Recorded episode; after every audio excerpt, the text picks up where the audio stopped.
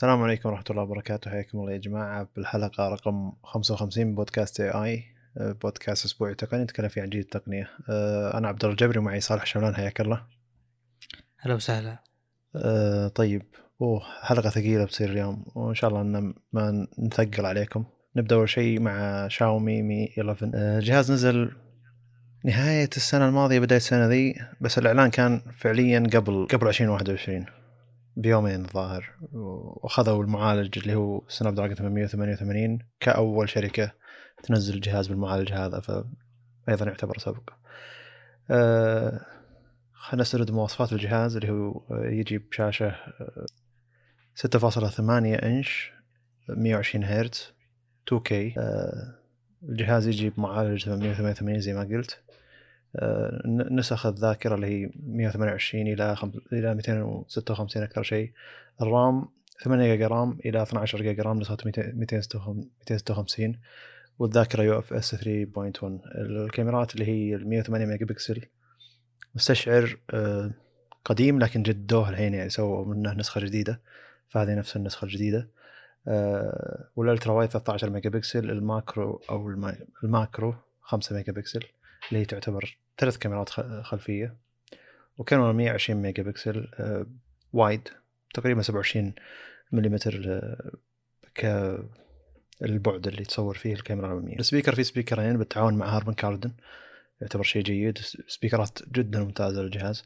الجهاز ما فيه 3.5 آه، جهاز تجي فيه جميع تقنيات الواي فاي الجديدة NFC infrared اللي هو ال IR موجود فيه هذا شيء يعتبر غريب. ال USB-C 2.0 USB on the go أشياء معروفة. ال fingerprint أو اللي هو البصمة اللي أسفل الشاشة. آه، أظنها نفس المستشعر بصمة جديد اللي هو حق Qualcomm الموجود أيضا على أجهزة سامسونج S21 بطارية 4600 ملي امبير يشحن شحن سريع 55 واط يعطيك 100% خلال 45 دقيقة ويعطيك شحن سريع لاسلكي 50 واط يعطيك شحن عكسي من الجهاز نفسه الباقي الأشياء 10 واط. يدعم Power Delivery اللي هو الشحن السريع العام الموجود بأغلب الأجهزة 3.0 يدعم Qualcomm Quick Charge 4 Plus اللي هو أيضا موجود بأي جهاز فيه معالج سناب دراجون 888 يبدأ سعره المفروض يبدأ سعره ظهر من 650 دولار لكن سعرها المتوفر حاليا بمواقع الصينية اللي تبيعها خارج الصين ب 770 دولار اللي هو النسخة. هو 612 دولار ترى رسميا التحويل يعني.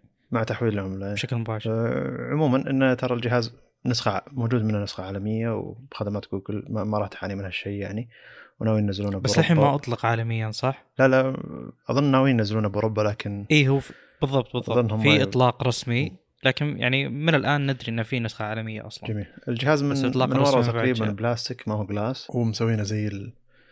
زي الجلد يعني. آه، زي ال Note 3 مع إنه مسم يعني لك الخيارين الظاهر.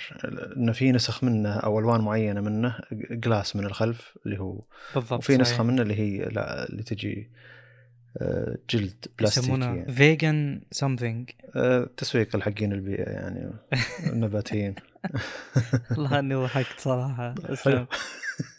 عشان ما حد يجي يقول أنتم آه، قتلتم حيوانات عشان تحطون جلد إيه. عموما انه أرخص لهم الشيء ذا إنه يسوي من البلاستيك آه، جلد يعني. ولا راح يوفر جلد بكميات كبيرة علشان يحطه على ظهر الجهاز. أه عموما أظن التبريد ال glass أحسن من البلاستيك. ما أدري إذا هذا كانت معلومة مباشرة أو بشكل غير مباشر يعني. بس الجهاز ممتاز. سعرا ومواصفات حتى الوزن تقريبا وزنه 196 جرام. عادة الأجهزة هذه اللي هي 6.8 إنش تتعدى ال 200 جرام مرتاحة. أه، ما يزال يعيبه اللي هي أطراف أطراف الشاشة الإج تمنيت إنهم يخفضونها يعني. إذا هي سامسونج صاحبة الفكرة الأساسية والأولية حيل حيل نقصت الإج يعني بأجهزتها وشافت إن الناس تقبلت الفكرة دي بشكل أفضل.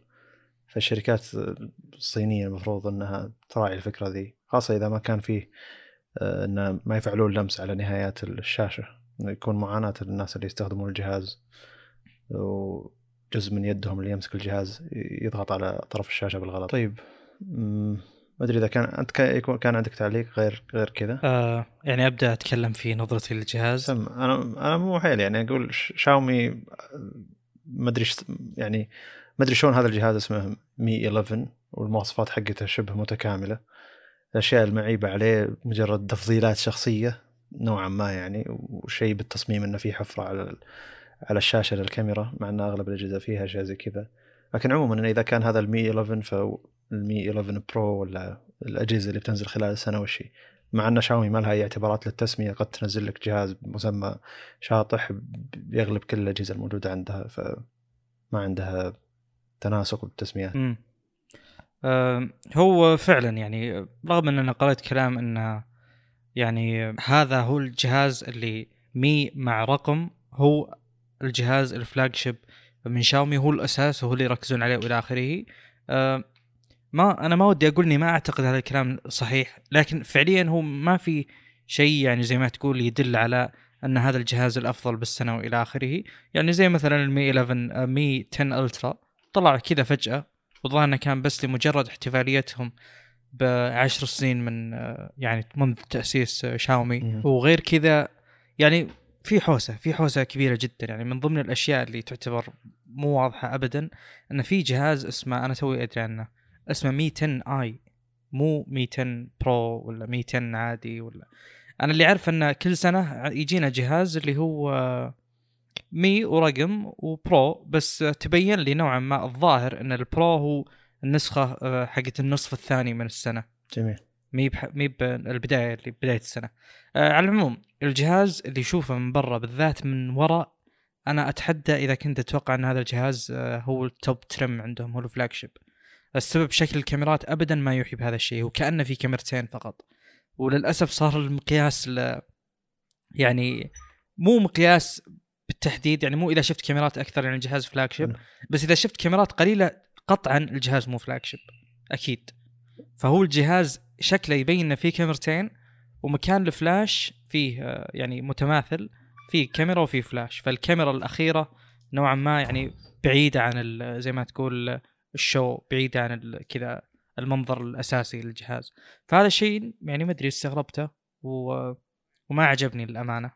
لو تقرب من الجهاز ولو يعني تشوف التجارب حقته بدقة عالية يعني مثلا ال YouTubers اللي يصورون بدقة عالية وكذا تشوف إنه حلو ترى ممكن بالواقع يكون جدا جميل يعني. بس ما أدري أنا ما مو مرة يعني عجبني ابدا. هذا من ناحية الشكل بس الواجهة. من وجهة نظري من ناحيه المواصفات؟ ما أدري بس أحس إنه مرتب أكثر. مرتب؟ ما قلنا لا بس قارنا مثلا بال 200 قارنا بال 200 ألترا. فرق كبير جدا.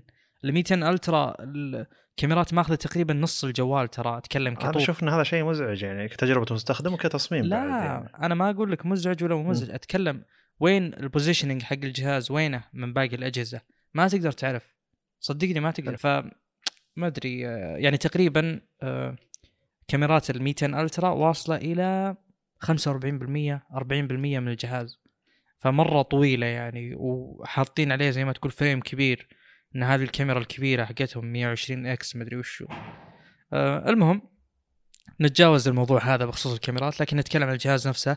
آه أول شيء يعني أو أبرز شيء المفروض اقوله اللي هو الترحيب بشاومي آه من جديد. ما أدري إذا من جديد ولا لا. أنا قد شفت جهاز عندهم اسمه اوتكس يجي ب Quad HD فأنا أرحب بهم من جديد بال Quad HD. وأتوقع انه أول أكيد انه أول جهاز Quad HD 120 frame.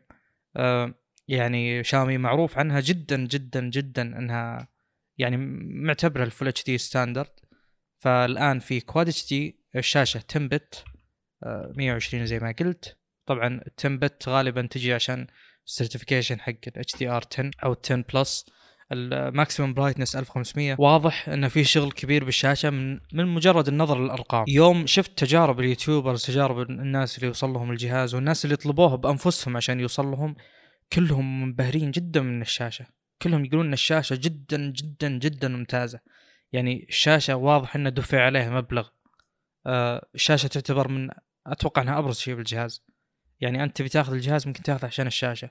يعني الجميع أجمع على إنها مبهرة جدا وملفتة بالذات إذا جيت تشوف فيها يعني محتوى يعني فخم. آه الجهاز يعني ممتاز بشكل كبير جدا. البطارية نوعا ما استغربت إنها يعني 4600 ولو إن ال 200 Ultra 4500 المفروض إنها أكثر شوي يعني بخص يعني خصوصا إنكم زدتوا ال يعني ال resolution. آه لكن يعني للأسف هذا الشيء موجود. آه أيضا يعني شوف الشخص اللي يقول إن هذا الجهاز هو ال flagship ما أقدر أتفق معه لأن مثلا أول شيء آه اللي هو الشحن مثلا 55 واط يعني واللي جانا قبل كان 120 زين؟ وفي شيء ثاني إذا حضرني ذكرت آه، يعني قلت لكم. فهذول الشيئين يعني نزول إلى أقل من النص مثلا بسرعة الشحن يكفيني إن الجهاز هذا مو مو كل زي ما تقول المواصفات اللي تقدر عليها شاومي حطتها فيه. فبالعموم جهاز ممتاز جدا ممتاز ترى. في بعض الأشياء البسيطة نوعا ما اللي آه، ما أدري استغربت منها. لكن إذا وصل بهذا السعر وهذا شيء جدا مستبعد لو وصل يعني ب 800 دولار يعتبر جهاز جدا قوي. آه، لكن يمكن يوصل أكثر من كذا لأن في أجهزة وصلت ألف دولار يعني مجرد التحويل هذا و يعني أبرز وأفضل مثال نقدر نذكره اللي هو كي 30 الترا يعني هو الأصل يجيك ب 233 240 دولار لكن هذا ال 128 6 جيجا رام. لكن فعليا أقل شيء يمكن تلقاه 380 دولار. فهو أكيد هذا الشيء بيحصل مع حتى بالإطلاق الرسمي بيحصل مع اللي هو المي 11 الشيء الثاني المواصفات هذه اللي شوي يعني نزعت من الجهاز مثلا الكاميرا الرابعة وهذا الشيء اللي كنت بقوله. الكاميرا الرابعة والشحن إنه نزل إلى 55 واط. ترى 55 واط بالنسبة لشركة زي شاومي تعتبر قليلة يعني. أه تخليني أستغرب إن هذه الأشياء يعني خلاص أه تمت يعني تم إبعادها من الجهاز هذا. طب وين بتوضع فيه؟ هل بترجع ولا انتهى الموضوع؟ وللعلم ترى الجهاز ما يجي بشاحن يجي بشاحن مجاني يعني تقدر تطلب بندل مع شاحن ولا تزيد آه، فلوس. لكن آه، هذا بالنسبة للسوق الصيني وأغلب اللي طلبوا قالوا ما قدرنا. أخذناه من آه، اللي هو خلينا نقول التجار الصينيين لأن الكمية على طول خلصت الموقع الرسمي. كالعادة هذا هذه طبيعة السوق الصيني أصلا. فيقولون إن أغلب النسخ الموجودة بالسوق أصلا ما تجي بشاحن يعني فكل اللي جربوه شفتهم بيوتيوب كلهم ما عندهم الشاحن. فهذا الشيء أنا كنت أقوله يعني من قبل كنت أقول أن الشركات المفروض يوفرون لك خيار وجود شاحن لكن يعني هذا الشيء جيد على الورق فقط لأن أنا متأكد قطعا 100% أن النسخ الأغلبية اللي بتباع خلينا نقول 90% ما راح يعطونك الشاحن معه. أنا ما عندي أي شك يعني. بيقولون لك ترى يجي ومجانا وتقدر تطلبه بس بالأخير بالواقع تشوف ان الكميات الموجودة بالسوق كلها بهذه الطريقة زي أحد السيارات اللي صار في هذا الشيء وأنا أشوف إنه جدا مضحك حركة مو حلوة يعني بس إنه هي هي الأصل هي الحركة المتوقعة. يعني أنا كنت غلطان توقعت إن الشركات يعني تحاول تلقى الأفضل لي مثلا. السياره اللي هي ال C8 أعلن عنها إنها بتكون أقل من 60 ألف دولار كانت ب 59900 مع ال destination charge وكذا. يعني فعليا تقدر تستلمها بهذا المبلغ أو تقدر تطلبها بهذا المبلغ. لكن اللي حصل فعليا إنك ما تقدر تطلب من الموقع أصلا لأن على طول بيعت كل الكمية لل dealers وكذا. ولو تروح لل dealers ما تلقى يعني شفت ذي اللي ب ألف ما تلقاه. يعني مرة ما لقيت يمكن إلا واحدة أو ثنتين أنا. سيارة سيارة بيعت منها آلاف. ما تلقى منها إلا واحدة أو ثنتين بال ألف هذه. فممكن أنا أنزل لك سعر يعني زي ما تقول سعر الجهاز أو أقول لك إنه ترى ما تجي معه مواصفات بس تقدر تاخذ المواصفات إذا طلبتها. لكن فعليا أنا مالي وصول إني أطلب الجهاز وما عجبني هذا الشيء. وكنت أقول يا رب أن سامسونج تسويه بس فعليا حتى لو سوته بالأخير بيرجعون يسوون نفس الحركة. وبعدين يعني الله أكبر يا سامسونج مع ال 25 واط حقكم. يعني والله وفروها أحسن. بنجي بنجي لسامسونج مو مشكلة. الجهاز ممتاز صراحة. المي 11 أنا يعجبني جدا. أه ما أتوقع إني بشتريه خصوصا إنه يرتفع سعره. أو خصوصا إنه في أيضا بانش هول دام إني بشاومي أه يعني أتكلم ان انتقالي أه الجهاز بنفس الواجهة ما أتوقع في ذاك البونص يعني هذيك القيمة المضافة. يعني لو بنتقل مثلا لل S21 اللي بنجيب ذكره ايا كان الجهاز اللي بسلسله S21 ممكن يكون لأسباب أخرى من ضمنها خلينا نقول الواجهة أو من ضمنها ال post processing حق الكاميرا أو الميزات المضافة الأسطورية اللي تيجي مع الجهاز. زي مثلا خيارات يعني أذكر أحد الأشخاص كان يقول لي هو في أكثر من شخص ويعني تقريبا اللي حولي غالبا إذا يبون حتى لو يعطوني مثلا مقطع يبوني أقصقص فيه أو إذا يبون يقصقصون أي مقطع يعطوني إياه فهمت؟ ففي اعتماد علي من ناحية إنه أوه صالح يعرف يمنتج مدري وشو. عطى زين. فهذا أحد الأشخاص كان يبي الشيء مستعجل مع اس 20 العادي. فقال آه، ما أقدر أكلم صالح الحين لأن أصلا آه، يعني آه، أنا مستعجل جدا ومتى على ما يرد علي مدري وشو. فقال قلت بحوس بالجوال. وهو شخص ما يعني غير مطلع وكذا. ففتح الجوال وقال يعني واو في أشياء موجودة بالجهاز تسوي هذه الأشياء. أنا ما كنت أدري عنها. قلت طبيعي معك سامسونج. سامسونج يعني عندهم أذكر فيه يعني زي ما تقول برنامج مستقل تماما عن الاستوديو عن الجاليري خاص بتعديل الصور. ف يعني غير مستغرب جدا إنه يكون تكون أدوات تعديل الفيديو عندهم جدا قوية. فزي ما قلت أرجع للنقطة الأساسية. أن المي 11 ما أعتبره مغري جدا للشراء. بالنسبة لي أنا كصالح يعني لكن كجهاز قيمة مقابل سعر أوف هذا بوجه سامسونج. يعني يعتبر صراحة قوي جدا. بالذات إنه تقريبا يعني إن شاء الله إنه يوصل بأرخص من ال S21 العادي. وإذا وصل فهو يعني جهاز قوي قوي جدا جدا جدا. وبالنسبة لي النقطة المشرقة والنقطة يعني الغير اعتيادية اللي هي الشاشة من ناحية إن أوه الشركات رجعت لل Quad HD. وأنا ما ترى يعني ما أتوقع إني بستخدم ال Quad HD للأمانة. لكن Quad HD في استعراض المحتوى بالذات يوتيوب ترى يفرق بشكل كبير جدا وهذا الشيء ذكرناه أتوقع كثير مرة. اللي يفرق مو مو بعشان الفرق بين ال Full HD وال Quad HD كثير ابدا. الفرق أنا طبعا هذا الكلام من راسي ترى بس إني يعني آه، متأكد بنسبة كبيرة إنه صحيح. يوتيوب بحكم إنه طبعا أكيد في مقاطع آه، مليارية مو حتى مليونية فيه مقاطع كثيرة جدا. فأتوقع إن عندهم بال monitoring بالتحليل البيانات الموجودة آه غالبا أكيد إذا أنت بتسوي compression على أي مثلا صيغة مقاطع أو إلى آخره بتسوي على الشيء اللي يوفر لك أكثر بيانات. فأنا أتوقع بما أن ال Full HD أكثر شيء موجود بيوتيوب فال compression عليه أقوى من غيره. زين؟ إذا جاء يوتيوب إذا جيت ترفع المقطع وجاي يضغطه أنا متأكد قطعا أن ضغط ال Full HD قوي جدا. حلو. مقابل ال Quad HD لأن الفرق أنا اللي ألاحظه آه، يوم كان معي معي ال Note 8 أذكر الفرق بين 720 و Full HD مو زي الفرق بين Full HD و Quad HD ابدا. فرق كبير جدا. أتكلم من ناحية ال Full HD مع ال Quad HD فأنا أبي هذا الشيء يكون موجود بس باستعراض الميديا خلينا نقول. وبعدين الشركات يجونك يقولون لك 120 آه، هرتز بس في تقدر تشغل ال variable refresh rate ونعطيك توفير طاقة وما أدري وشو.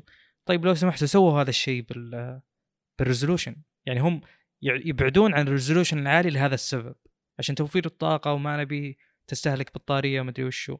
طب خلاص وفر لي variable refresh rate أو variable resolution أذكر بال Note 8 أيضا كان فيه شيء اسمه media mode أو شيء زي كذا. هذا طال عمرك إذا فتحت مقطع ب يعني ال video player حق حق سامسونج حق الجهاز نفسه إذا فتحت مقطع الجهاز يستوعب إن هذا فيديو ويعدل بالألوان. في أشياء محددة يعدلها شيء يمكن له علاقة ب Dolby أو شيء من هذا القبيل يعني. فأنا أقول دام ان أنت الآن تقدر تعرف إني أستخدم مثلا أو أتابع فيديو أو إلى آخره ارفع لي resolution خله أكثر حدة مثلا. أتوقع إن هذا اللي المفروض يصير يعني. أه لكنه ما يصير إلى الآن يعني. المفروض إنه يصير صراحة. يعني أنا مثل ما قلت آه، في أكثر مرة إن Full HD Quad HD بالنسبة للواجهة ما تفرق ما تفرق.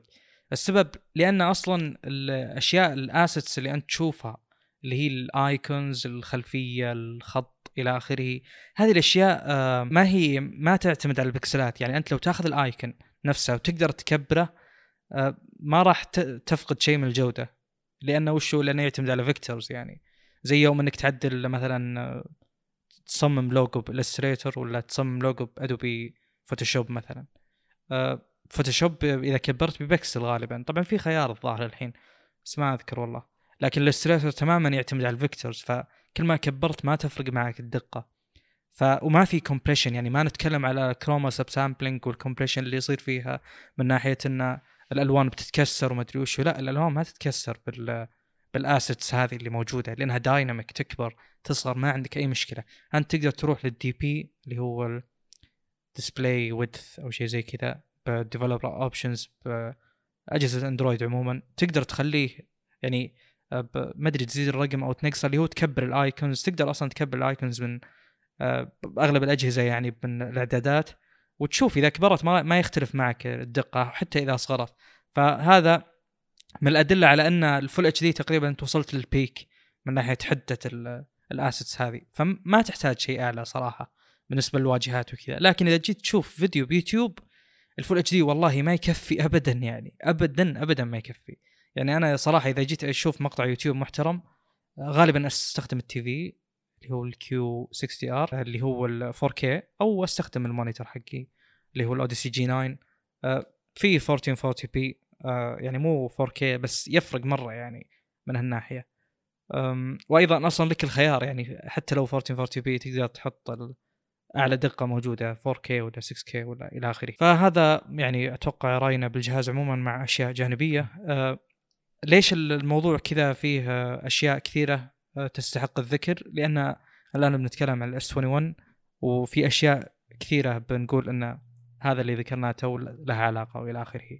بخصوص سلسلة ال S 21 لحظة الجديدة. في نقطة أخيرة بس آه، أظن أن سم. المستمعين يدرون عن وجهة نظرنا لأن تكلمنا فيها سابقا اللي هو أن الكرتون جاء بدون آه، فيش شاحن آه، رأس شاحن. كيف؟ بس آه، مجرد بس سلك شحن يعني. هذا في. الشاومي 11 وال S 21 آه، النسخ كلها يعني مم. أظن إنه بس النسخة الأوروبية أو الفرنسية شيء زي كذا أجبروهم يحطون اي مكتوب آه. based on region أظن حتى ال iPhone آه، أجبروهم في فرنسا يحطون شيء زي كذا عموما إن تكلمنا عن هذا الشيء مع فقد الشاحن في ال iPhone فما ودنا نعيده ما نعيد نعيد وجهة. النظر يعني حلو. فايضا عشان ما ناخذ وقت بإعادة الكلام اللي إحنا أصلا قلناه سابقا. فالمستمعين أصلا يعرفون وجهة النظر وش هي بالضبط بالمجال هذا. أه وعادي الشركات بتتبع الشيء ذا لأنها فيه فلوس. ننتقل للمؤتمر سامسونج أفضل. ممتاز. طيب بخصوص آه، مؤتمر سامسونج آه، في عندنا ثلاث أجهزة S 21 وال Plus وال Ultra مع ال- السماعات. وكل شيء طبعا بنذكره في وقته. بخصوص السلسله في شيء أنا ذكرته قبل حلقتين أتوقع قبل الحلقة الخاصة والآن يعني تحقق بشكل كامل. أنا ما أقول إني أوه شوفوا ما شاء الله أنا اللي جبت هالشيء. لا بس أنا كنت أقول وقتها يعني أتوقع كثيرين يعرفون هذا الكلام ويتبنون وجهة النظر هذه إن اس 21 السلسلة هذه ما في عندها شيء فعلي تقدمه. يعني إذا كانت عبارة عن زي ما تقول evolution كذا تطور وليس ثورة. يعني على قولتهم reshaping اللي هو التطور حق سلسلة ال Galaxy S يعني مجرد ناخذ منتج نشوف وش ممكن نحسن فيه. مو عندنا اختراع ونبي نطبقه على المنتج هذا. فيعني أنا بالنسبة لي أشوف السلسلة هذه جدا جدا يعني هذه الكلمة صراحة ما أدري وش ال- الكلمة المرادفة لها بالعربي بشكل يصف الوضع. إذا قالوا بالإنجليزي underwhelming يعني تعرف اللي كنت متحمس كان في hype بس مات لأن أنا قاعد أناظر الجهاز وش هذا؟ وش فيه جديد أصلا يعني؟ وش الشيء اللي فعليا يا أنا اللي معي؟ S 20 شيلوا سالفة Exynos Snapdragon افرض أنه شخص أمريكي معه S 20 Exynos Snapdragon معليش. وش اللي يخليه ياخذ S 21 العادي؟ أنا ما ذكرت المواصفات إلى الآن. هو الغريب إنه بيخسر مواصفات أصلا. لكن خلينا خلينا نذكر المواصفات يعني بشكل سريع جدا.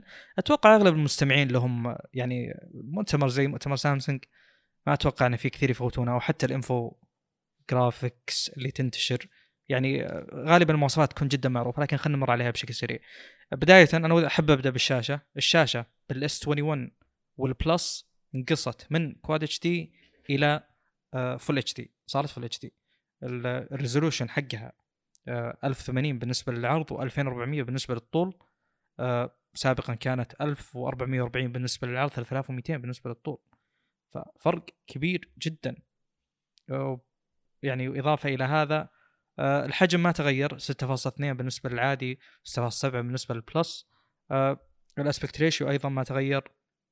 آه، استغلال ال- اللي هو screen to body ratio قل بسبب إنهم flat اثنينهم. آه، ففي فرق يعني يسوى مثلا 87.2 بالجديد آه، اللي هو ال S 21 العادي 89.5 بالقديم S 21 ال S 20 معليش ال S 20 ال S 20 Plus كان 90.5 ال S 21 Plus صار 88.3 فهو قاعد يقل في أشياء فعليا قاعد تخسرها. في ناس كثير ما يحبون ال edge وأنا ما أفهم هذا الشيء إلى الآن. ما أدري والله يعني أتقبل وجهة النظر الأخرى بس أغلب الناس اللي يقولون هذا الكلام ما جربوا. يعني ال edge أنا أشوف إن استخدام الايدج فعليا استخدام لاحظ أحسن وفي أسباب ذكرتها كثير. من ضمنها إذا استخدمت الجهاز مع كفر يدك ما يمنعها شيء ما تلمس طرف الكفر لكن يعني نتجاوز هذا الموضوع لأنه بياخذ وقت جدا طويل. الواجهة ال 1 يو اي 3.1 الجديدة واللي تكلموا عن مواصفاتها كثير. بنذكر المواصفات ممكن إذا جاء وقت نجيب طاري الواجهة وكذا. المعالج وهذا أبرز شيء ركزوا عليه. أصلا صار له مؤتمر مخصص فيه ال Exynos 2100 2100 اللي يجي ب 5 نانو. و تكلمنا أتوقع عنه كثير من ناحية أنه الفرق اللي موجود فعلي يعني مو مجرد أنه أو بنطور المعالج وبنعطيكم شيء أحسن وما ادري وشو. لا الفرق الموجود أنه خلاص تم التخلص من يعني الرسم اللي كان مسبب مشاكل أصلا. hardware يا ال CPU كانت في مشكلة الآن المشكلة أزيلت. فالمفروض انه في فرق. يعني حتى لو أنت استخدمت الجهاز وما في فرق المفروض انه في فرق. لأنه فعليا هو تغير يعني المفروض يعطي نتيجة. لو ما أعطى هذه النتيجة الحين وعلى كلامهم إن ال1 يو اي الحالية التحديث الموجود الحالي على أجهزة S 21 هو pre-release اللي قبل الإصدار. يعني المفروض ب 29 January بعد 10 أيام من التسجيل هذا. آه، بيكون في الإصدار المستقر. ف يعني آه، الجهاز حتى لو ما كان أداءه بالشكل المطلوب حاليا ممكن يتحسن مع الوقت. ممكن لكن مو أكيد. أه تكلمنا عن ال X 1 اللي هو النواة القوية واختلاف الرسم. هو نفس ال 888 من ناحية CPU. ما في فرق. X 1 وثلاثة A 78 A 78 والأربعة الباقيين A 55 A 55 يستخدم ال Mali GPU مو Adreno زي Snapdragon. وفي طبعا النسخة الثانية اللي هي ال Adreno 660 بالنسبة للساعات الداخلية 128 آه، جيجا آه، زي اللي السابق. آه، عشان أختصر بس 8 جيجا RAM لكل ال S 21 وال S 21 Plus. وعندك يبدأ من 12 ال S 21 Ultra إلى 16 بركز الآن على ال S 21 وال Plus لأن هم اللي فيهم زي ما تقول فيهم تقارب بشكل كبير. ال S 21 Ultra مو يعني ال downgrade اللي حصل لل S 21 وال Plus ما حصل بال Ultra بشكل كبير فبيكون بشكل مستقل يعني. بخصوص الكاميرات الكاميرات هذه هي الصدمة صراحة. تفتح المواصفات حق الكاميرات تستوعب وتكتشف أن ما في فرق. إن الكاميرات تشيل من هنا حط من هنا. نفس الكاميرات تماما. ولا تغير شيء واحد. مرة كمواصفات بالحرف اللي موجود بال S 20 انقله لل S 21 وهكذا. يعني ما مرة ما في فرق. واستغربت فكرة إنهم حطوا يعني شكل الثلاث كاميرات آه، كذا حاطين ثلاث كاميرات لحالها. ثم الفلاش مستقل عن على قولتهم camera module مو زي قبل. قبل كان ال S 20 Plus في أربع كاميرات مثلا. وال camera module حقه أصلا تحس إنه يستوعب ستة كأنه قطعة دومينو. ف قبل كأنه يوحي لك إنه ترى في كثير كاميرات. الآن لا شكله طالع minimal أكثر وبسيط ويعني ما في ذيك الزحمة. كشكل يعتبر حلو لكن ما ما يحسسني إنه premium لأن اتجاه الشركات سابقا زي اللي صار طبعا بال Mi 11 اتجاه الشركات سابقا إنه كثر كاميرات ويطلع شكل جهاز premium آه، لكن آه، كأنه صار في تراجع بخصوص التوجه هذا. آه، بخصوص البصمة. البصمة الآن أكبر. ورجعوا حق Qualcomm المستشعر. سابقا كان اللي هو حق سامسونج ال ultrasound. أنا ما أدري وش السبب صراحة. يعني في ناس كثير تكلموا بخصوص الأداء إن حق Qualcomm أفضل. بس مستخدمين سامسونج عموما يقولون إنه جيد يعني إنه مو سيء مرة ويعاني من مشاكل زي سالفة Exynos لا بس إنه قابل للاستخدام. يعني واشوف إن تجربة البصمة تتحسن مع الوقت وكذا ما أشوف إنه موضوع شائك جدا. آه، لكن يقولون في تحسن لكن يعني بسيط تحسن اللي اللي صار من الانتقال من اللي هو مستشعر سامسونج حق البصمة إلى حق Qualcomm. صار أكبر بشكل كبير جدا تقريبا ب 1.7 يعني ضعف فاصلة سبعة من السابق. آه، ما أدري إذا هذا الشيء يفرق بشكل كبير ولا لا صراحة. لأن الشكل يعني شكل هذا الإيقونة حقت إنه حط أصبعك هنا ما تغير حجمها فما أدري يعني. أنت الآن كل الحالات بتحط أصبعك في نفس المكان. أه البطاريات صار في فرق بسيط جدا بس بالاس 21 البلس زاد من 4500 إلى 4800 الإس 21 العادي 4000 زي ما كان بالسابق. أه بكل الحالتين أنت يعني كاستهلاك بطارية الأصل إنه ما يفرق من ناحية إنه بكل الحالتين أنت تستخدم آه، يعني إذا تبي تستخدم 120 بتستخدم على Full HD بال S 20 ما تقدر تستخدمه مع اللي هو ال Quad HD مالك إلا 60 frame. آه، أتوقع خلصت بخصوص ال S 21 وال S 21 Plus. ال Ultra آه، يعني مثل ما انتشر عنه إنه يدعم القلم. تقدر تشتريه بشكل منفصل بكلفك القلم مع ال case حقه تقريبا 110 دولار بحسب اللي قريته يعني. آه ال Ultra آه يعني تقدر الآن الشيء الجديد فيه إنك تقدر تستخدمه مع ال Quad HD مع ال 120 آه لأول مرة يعني. وهذا هذا يعتبر قيمة مضافة فعليا. آه يعني في نقزة في في تطور مو زي اللي حصل مثلا بال S 21 وال Plus. آه باقي الأشياء تقريبا نفسها مثل ما ذكرت إن الفرق إن ال RAM فيه زيادة نوعا ما. الكاميرات أيضا نفس الكلام وهذا الشيء صراحة مرة استغربت منه. نفس الكاميرات بالضبط. ما في فرق. خذ الكاميرات اللي هنا حطها هنا ينتهي الموضوع. في كاميرا واحدة بس اللي هي ال 48 ميجا بكسل اللي هي البيرسكوب اللي صارت آه، الآن عندك آه، من 1 X اللي هي العادية وال ultra wide اللي ما أدري كم بالضبط ظاهر 0.6 شيء زي كذا. تقدر تنتقل من 1 X إلى 3 X فعليا في كاميرا 3 X وفعليا في كاميرا اللي هي ال 108 اللي هي 10 X فأنت من ال 0.6 إلى 10 X أنت في ظل آه يعني زي ما تقول بعد حقيقي إن هذه الكاميرات يعني هذا أدائها فعليا بعد اللي هو ال digital zoom أو شيء زي كذا. ف تجربة الكاميرات فيها اختلاف لأنهم أضافوا الكاميرا هذه اللي عدلوها الباقي نفسه تماما.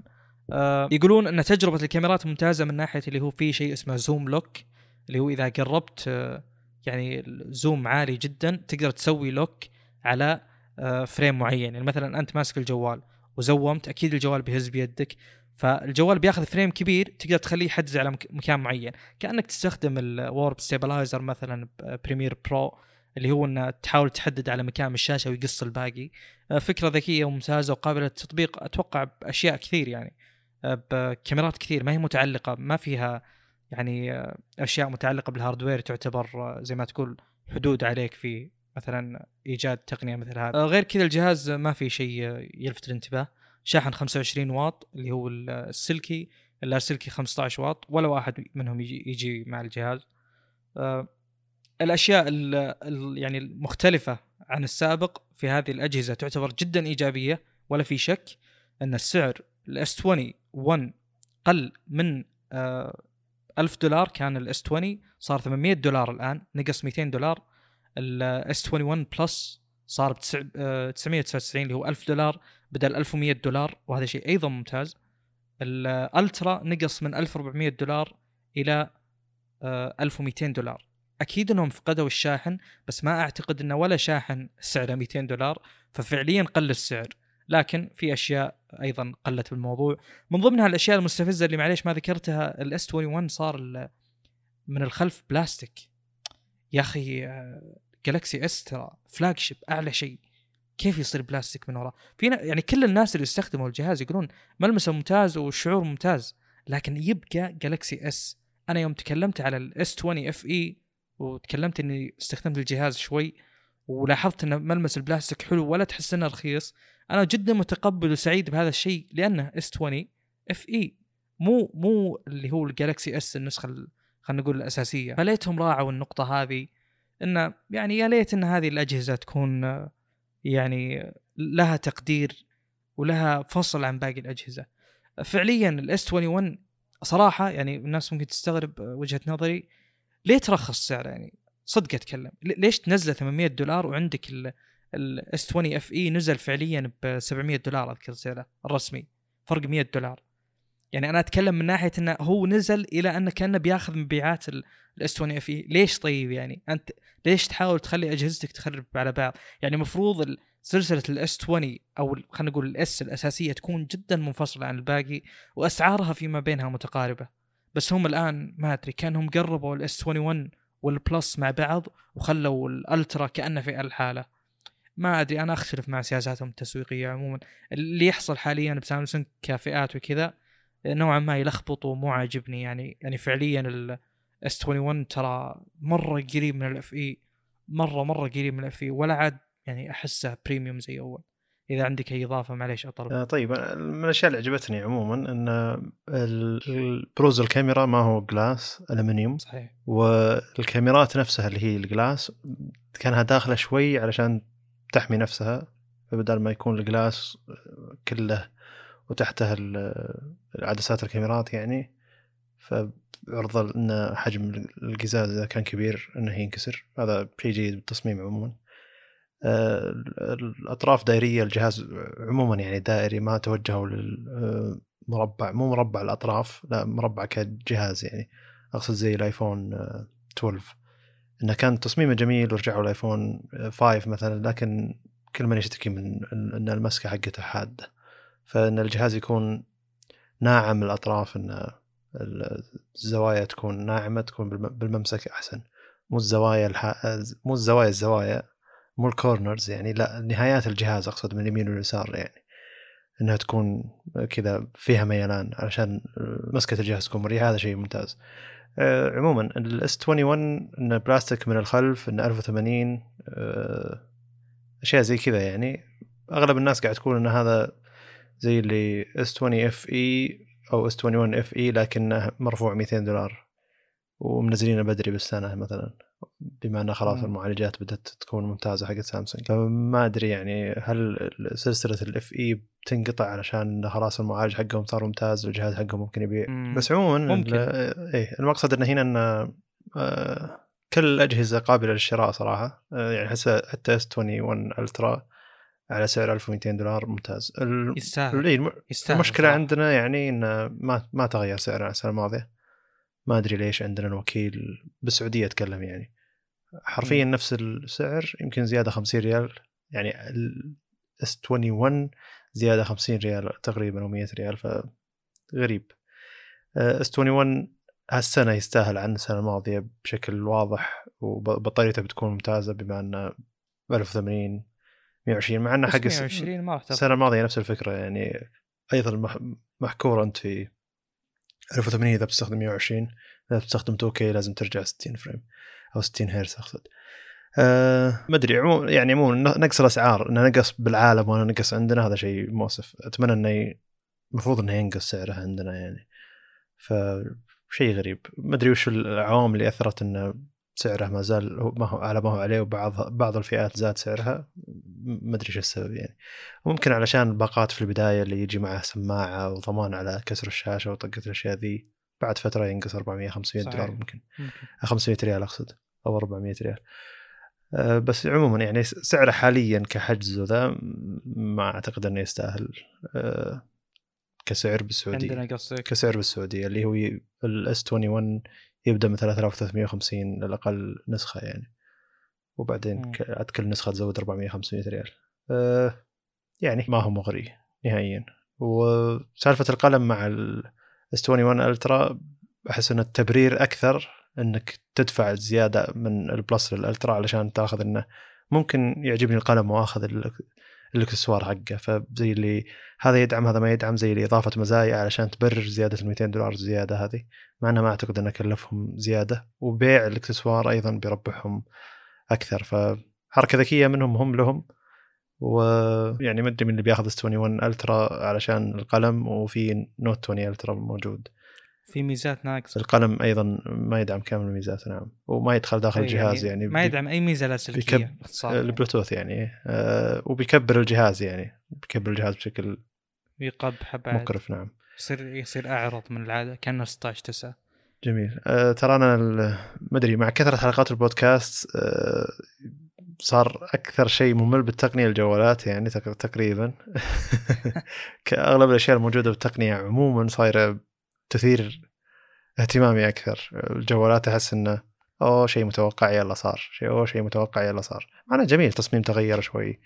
الجهاز يستحق الشراء. ممكن بعد ما يجربون الناس فترة ويكتشفون إنه فعلا معالج معالج سامسونج الجديد ممتاز أقدر أنصح فيه أي أحد أقول له ابد روح المحل واشتري الجهاز. بدل ما كنت أعقد الموضوع أقول ان المعالج هنا والمعالج هناك واذا تبي تشتري الأجهزة من هنا وهناك تصير في حوسة يعني. وأعتقد إن سامسونج السنة ذي بتبيع إذا معالجها ممتاز. بتبيع زي يعني أفضل من السنتين الماضية مرتاحة. عموما ترى 2019 عن 2018 بشحن الجوالات عموما نقص 30% و2019 عن 2020 نقص 15% صحيح ما هو ذاك النقص لكن عموما انه لما تتخيل إن 2018 كانت أفضل تقريبا ب 45% أو حولها تقريبا خلينا نقول 40% بحكم إن ال 15% ذي نسبة من النسبة اللي أقل يعني. ما ودي أحس برياضيات أكثر. خلينا نقول إن 40% أقل كنسبة شحن أجهزة الأجهزة المشحونة في 2020 أقل ب 40% من الأجهزة المشحونة ب 2018 أه ما أدري وش الدلالة على إنه وش فعليا إن هل الناس معجبتهم اجهزتهم هل الأجهزة بدأت تصير عمرها طويلة فعليا؟ أه هل الجديد ما صار يثير الانتباه يعني؟ الأسعار ارتفعت هو فعليا الأسعار ارتفعت 2018 2019 و20 2020 الاسعار اسعار مو طبيعية نعم.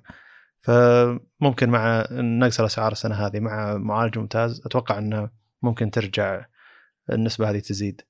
لأن ترى معليش بس أكبر مؤثر بعالم الجوالات هو سامسونج. فلما تقول ان في 40% ما انشحن من الأجهزة ترى سامسونج هي أكثر شخ... أكثر شركة قاعد تبيع في العالم. فهي أكثر شركة المفروض إنها قلت مبيعاتها يعني.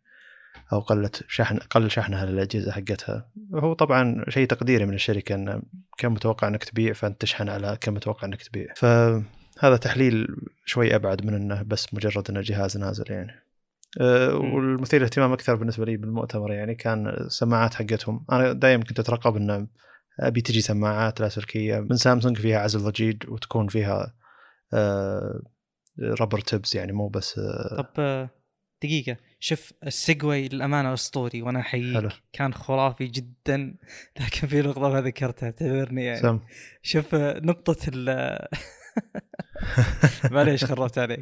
بس عشان لأن بنبعد أدري إنه بنبعد جدا يعني بنسولف عن السماعة كثير لأن أتوقع أنا وأنت ممكن نشتريها فعليا يعني. حلو كمل. أنا أنا أبحث عن بديل حاليا.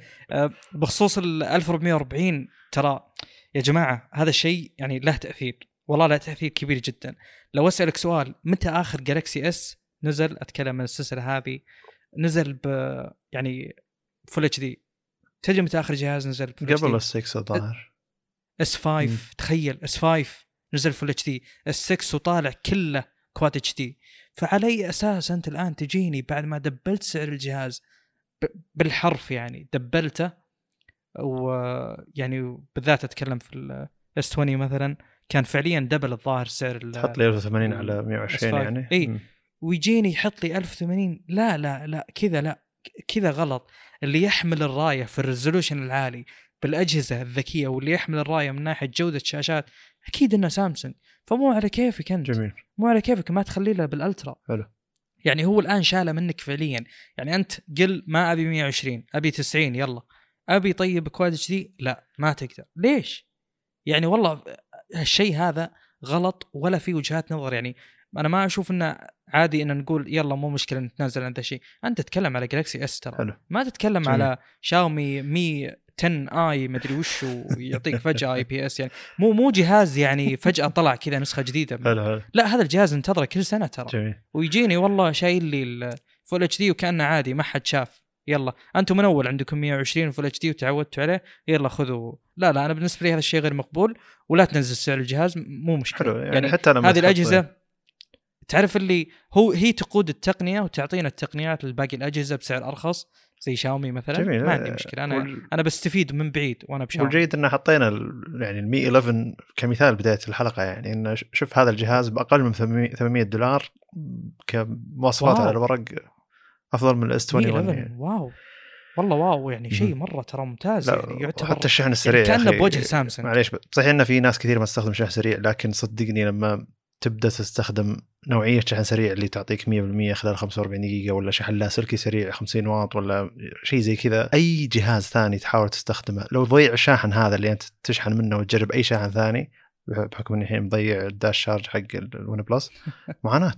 والله الحياة فعلا معاناة. يعني أول كنت متعود إني إذا جت إذا جاء المغرب وجهازي والله فيه 20% أحطه على الشاحن السريع 15 دقيقة 20 دقيقة يعطيني إلى 50 60% يعني كذا شيء بسيط.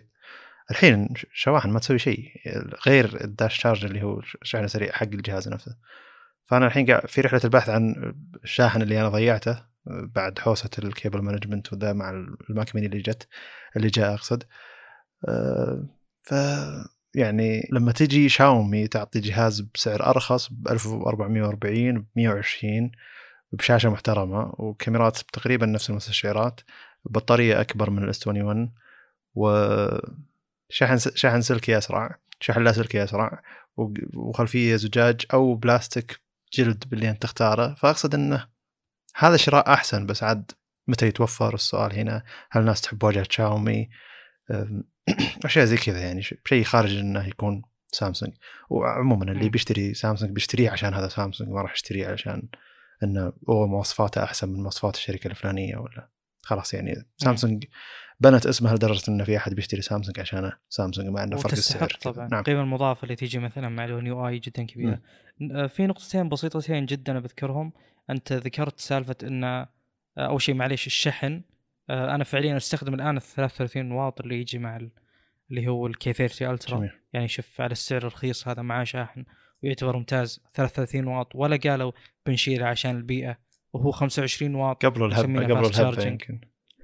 يعني حتى لو قبل الهبة يعني يعتبر ما أدري. شيء يعني يعني يحق لنا أن نستأمن هذه الخطوة. آه، لأن أنت الآن قاعد تقول لي 25 واط ويعني أول أنا زعلان عن إنه 25 واط أنت ما طورت أنت شلته. يعني مرة قلت لي ترى خلاص يدعم 25 واط وبس. المهم ال 33 واط اللي يجي مع الكيث الترا يعتبر ممتاز. آه، أنا يعني ليش جبت الطاري؟ لأن قبل البودكاست أنا اليوم يعني قايم من الصبح مداوم من كم ثمان تقريبا. والان الساعة مثلا 9 و45 آه، قبل بداية الحلقة بشوي آه، أستخدم 5G طبعا أغلب الوقت 5G وسرعات طبعا عالية 500 600 ميجا 700 ميجا. المهم كان الشحن قبل بداية تسجيل الحلقة إحنا الآن تقريبا 48 49 دقيقة كان 20 شبكته شوي بس ترى والله شوي يعني ما طولت أبد يمكن 10 دقائق ولا ربع ساعة. زاد من 20 إلى 66 بلمح البصر. حتى الجهاز اللي استغربته بعد إنه ما يحتر حتى بالشحن السريع. فالشحن السريع يعني ممكن أنت ما تستفيد منه. أنا أعرف ناس كثير ترى. يعني مثلا أخوي معه ال Poco F2 Pro 4700 ملي أمبير على 60 هيرتز والشاشة Full HD ترى فعليا البطارية خارقة في هذه الحالة. فأنا متأكد إنه ما يحتاج الشحن بالقد اللي أنا أحتاجه. فيقول لي أنا والله ما أحتاج الشحن السريع وللحين ما فكيته أصلا. المقصد من الكلام إنه يعني أنت جهاز مو شرط الكل يحتاجه. اي بس سامسونج أنت جهاز السنة أنت المفروض إنك تعطينا شحن اسرع كذا. فعليا المفروض إن هذا الشيء يتوفر. م. المقصد إن يعني وقت الحاجة يعني بتقول شكرا لل fast charging الشواحن السريعة هذه لأنها تشحن بسرعة فائقة جدا يعني بسرعة هائلة. يعني سالفة إنك تقول والله بخلي جوالي يشحن والله بأخر طلعتي عشان جوالي يشحن هذه ما أشوف إنها ما عاد تصير. إذا جيت أبي أتجهز عشان أطلع بس أشبك الجوال شوي ما امدال له نقز. أقل شيء 15 ولا 20% جميل. هذا شيء طبعا جدا ممتاز. النقطة البسيطة دي في في شطحة شوي على الشاحن عشان ما نطلع من الشواحن بس إنها شطحة أليمة. عموما آه، في تجربة بيسوونها ناس بأمريكا من فترة طويلة جدا اللي هي يفرون ولايات أمريكا ظهر 50 مدري 55 ولاية خلال 50 خبر في ولايتين يعني مو مرة مع عموما انه بس okay. يفرون آه، أمريكا أربع أيام شيء رقم زي كذا يعني على سيارة. وأظن مو كل أمريكا بس عموما يعني الولايات المهمة. والسباق هذا مو سباق اللي هو رقم سنوي كل ما له يكسر يكسر من سيارة إلى سيارة يعني. ويكون تشوف بعضهم يحطون يوسعون التانكي علشان يقدر إنه ما يوقف عند محطات كثيرة ويقدر يخلص المدة اللي يقدر عليها. ويصير في أربع أشخاص راكبين بالسيارة يتناوبون على القيادة وواحد ينام أو اثنين ينامون وأثنين صاحيين وزي كذا. ففي ناس سووا هذه التجربة على نسخة على نسخة السيارات الكهربائية. بدأوا بتسلا والحين انتقلوا لبورش بورش كاي لا بورش تيقن آه وتايكان. آه المهم. الحين تقول تيقن. حلو. التسمية على التسمية ذي فما ادري ودي أسميها بالعربي عموما مو صحيحة مو صحيحة بس خذ راحتك. آه فايش كانت الفكرة؟ إنه يقول ما نقدر يعني يقول الشحن السريع للسيارات الإلكترونية إلى ال 50% فيقول إحنا طبعا هو يخطط المسار من البداية ويعرف الاماكن اللي بيشحن فيها من من أول هذا فخلاص يكون حاسب حسابه. فبالموديل 3 كان يشحن إلى 50% ثم يمشون. إذا شحن 50% يمشي يروح المحطة اللي بعدها وكذا. لأن الشحن من ال 50 إلى ال 100% ياخذ فترة طويلة ما, ما يبي يصبر. ما يبي ياخذ الرقم ذا يعني أو ما يبي ياخذ يعطله الشحن ذا. فكان كل ما له يوقف يشحن له 50% ويمشي يشحن له 50% ويمشي. وهذا يستفيد من الشحن السريع على الطريقة هذه. قبل لا أشوف التجربه التجربة هذه قد شفت واحد مسك خط مسافته تقريبا 1000 1300 ميل أو 1200 ميل تقريبا 2000 وشوي كيلو.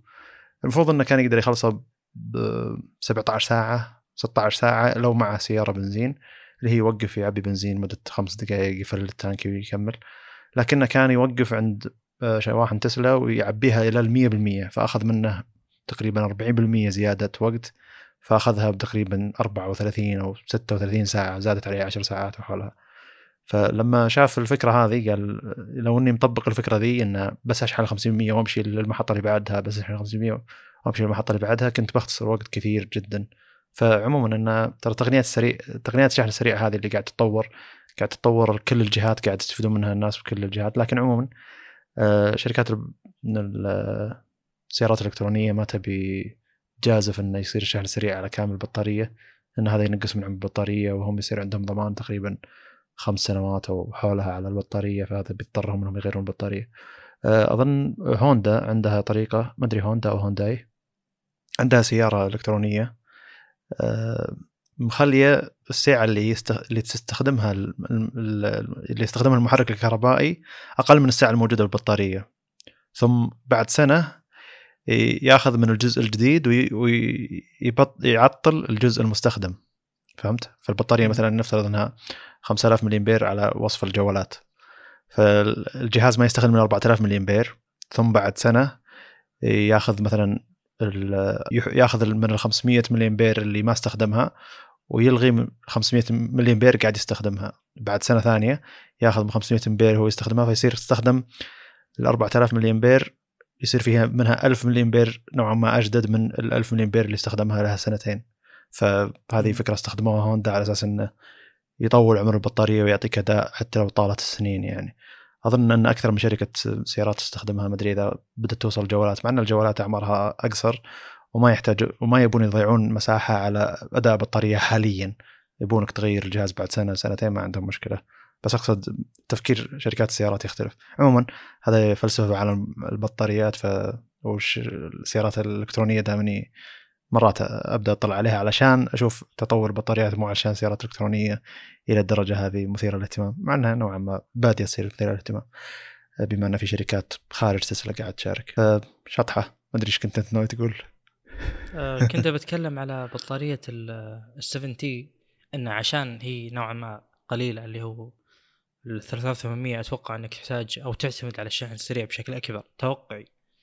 حلو. بس يعني أقول إن هذا السبب اللي خلاك تذكر فكرة الشحن السريع بينما يعني في أجهزة حاليا اللي وصلت 4600 4700 زي ال Poco F2 Pro حلو حلو. آه ما تعتمد على يعني يعني الشحن السريع ما يفرق بش يعني بشكل كبير مرة. أيوه. نقطة بسيطة يعني عشان كذا قلت لك بذكرها بشكل سريع. جميل. بس. أجل ننتقل سماعات Buds Pro اللي هي ما أظن باقي. توقعت ترجع السيجما يعني. خلينا نحط الحلقة زي ما هي عليها يعني ما يحتاج تقصقص وذا. أه حلو إنه يصير في شوية عفوية. أه طيب Buds Pro سماعات أخذت أول شيء سامسونج نزلت Buds العادية ثم ال Buds Plus ثم ال Buds Live ال Buds العادية تصميمها معروف ثم ال Buds Plus ما أضافوا لها شيء أضافوا لها بس بطارية قوية جدا. حتى كانت من أفضل البطاريات الموجودة للسماعات ال true wireless اللي هي اللاسلكيه بالكامل. اللي داخل الأذن. آه، ثم Buds Live اللي هي صاير شكلها زي حبة الفول وما تدخل بالأذن تكون خارج الأذن نوعا ما وطريقة لبسها تكون يعني داخل تجويف الأذن ما هو داخل آه، الجزء السماعي يعني. وكان فيها عزل لاسلكي لكن آه، كان فيها عزل ضجيج أقصد لكن عزل الضجيج ما قاعد ينفع لأن أصلا ما فيها ربر تب يعني يعزل بزيادة. فزي اللي العزل العزل الصوتي اللي موجود فيها ما فاد جدا. فالناس كانت تنتظر هذه السماعات بشغف أن سامسونج بتضيف عزل آه، ضجيج على سماعات فيها silicone tips يعني. فاخذوا هم تصميم العلبة حقت ال Buds Live اللي هو يعتبر من أفضل التصاميم وحجمه جدا صغير. وأخذوا التصميم حق ال Buds Live من ناحية إنه الخارج اللي الجزء اللي خارج الأذن يكون لماع. لكن حطوا جزء داخل الإذن اللي هو اللي فيه ال rubber tips. أضافوا له noise cancellation وأضافوا له اللي هو ال ambient sound السماعة الواحدة فيها أربع مايكات المايكات هذه تساعد إنها تسمع صوت الخارج داخله لك أو تسمع صوت الخارج وتعطي يعني تعزله عنك. فهذه الميزة رقم واحد. آه، سماعات سعرها 199 دولار عشان هذا نعطيه من البداية عشان توضح إن ترى هذا بسعر غالي ما هو بسعر بسيط. أه بتكلم عن مزايا ما هي هاردويريه مزايا كذا مزايا استخدام أول شيء يعني. أه لما سماعات تحس إنك أنت قاعد تتكلم فتحس باهتزاز الفك وتحس إنك أنت قاعد تسولف مع مع شخص مباشرة تحول الوضع ال ambient sound اللي هو إنه تبي أنت تسمع الشخص اللي قدامك. ما يحتاج أنت تسوي أي إعداد إنك تفعل. تقدر تحط إنه بيشتغل ambient sound لمدة كم؟ بعد ما أنت توقف كلام خمس خمس ثواني 15 ثانية 20 ثانية. فأنتوا لما تكون محادثة مع شخص هو كم يطول في المحادثة حقته علشان تقدر تسمعه. بالأصل أتوقع إن الناس بيعطون أكبر وقت ممكن. بيصير الشيء اللي أنت مشغله شغال لكنه مقصرين يقصره تقصره سماعة وتخليك تسمع الشخص اللي أنت قاعد تسولف معه. فلما تبي تطلب من في مقهى ولا شيء هذا الدعاية اللي هم حاطينها. انك انت كنت مشغل شيء ثم جيت حق المقهى قلت له كذا كذا كذا. مثلا بيقول لك الحساب كذا فخلاص أنت تفهم معه بشكل مباشر ما يحتاج تفعل ال ambient sound من السماعة ولا تشيل السماعه من اذنك ولا توقف المحتوى اللي أنت قاعد تسمعه. ويحول من يعني من جهة لجهة يعني بشكل مباشر. آه، شيء ثاني لو أنا معي سماعات Buds Pro وأنت معك سماعات Buds Pro وعندنا جهاز سامسونج عليه One UI 2.5 وفوق آه، سامسونج بتخليك تقدر تشبك على آه، سماعتين أو two pairs يعني زوجين من السماعات اللي هو عندي سماعتين وعندك سماعتين فما أدري إذا كانت عدد سماعات أربعة يعني سماعه يمين يسار سماعه يمين يسار ف... عشان ما إذا جت الفكرة قالوا سماعتين يعني سماعه اللي بإذن اليمين سماعه بإذن اليسار لا آه. نتكلم عن okay. سماعتين كل واحد شاريها لحاله نقدر نسمع نفس المحتوى إذا كان الجهاز سامسونج فهذه ميزة تعتبر ممتازة آه الميزة اللي بعدها اللي هو آه ابل عندها شيء اسمه spatial sound أو شيء زي كذا اللي هو يعتمد على إنه آه يشوف وين راسك موجود فيه ويقيس حركتك فيكون في جايروسكوب موجود بالسماعه آه، دولبي مع سامسونج سوت تقنية زي كذا سمتها نسيت شو اسمها. أه لحظة شوي. ابل أيوه. لا أقصد ابل spatial sound لكن دولبي سوت آه، اللي هو دولبي head tracking مسمين التقنية هذه. واظنها بما أن صار في اسمها دولبي بتكون متوفرة للناس كلهم. ودي تطبيقات ثانية تدعم الشيء هذا لأن قالوا في كم تطبيق مشغل الفيديوهات يعني دعم الميزة الموجودة عند ابل اللي هي spatial sound ما أدري شلون فكرتها يعني هي ما هي فكرتها بالضبط اللي هو الصوت 360 درجة اللي هو ال surround sound لا تختلف نوعا ما عنها إنها الصوت بيكون يمينك على طول حتى لو حركت راسك لليمين فهمت علي؟ فأنت الحين موجودة مثلا شغلت تابلت ومشغل محتوى قدامك. ف خلاص هو عرف وين راسك أنت موجود فيه والمحتوى اللي قاعد يجي على اليمين قاعد يجي على اليمين. لما تلف راسك على اليمين ما راح يروح المحتوى للخلف بيروح المح... بيصير المحتوى ما زال على اليمين الصوت يعني بما أنه عرف مكان راسك بالضبط. فهذا الفكرة ال spatial sound وهذه فكرة ال Dolby head tracking technology يعني. فهنا الفكرة إنه يعطيك تجربة 360 درجة أه تعيشك الجو سواء أنت حركت راسك ولا ما حركت راسك بيظل الصوت موجود على اليمين. فلما تلف راسك للصوت اللي موجود على اليمين بيصير كأنه قدامك.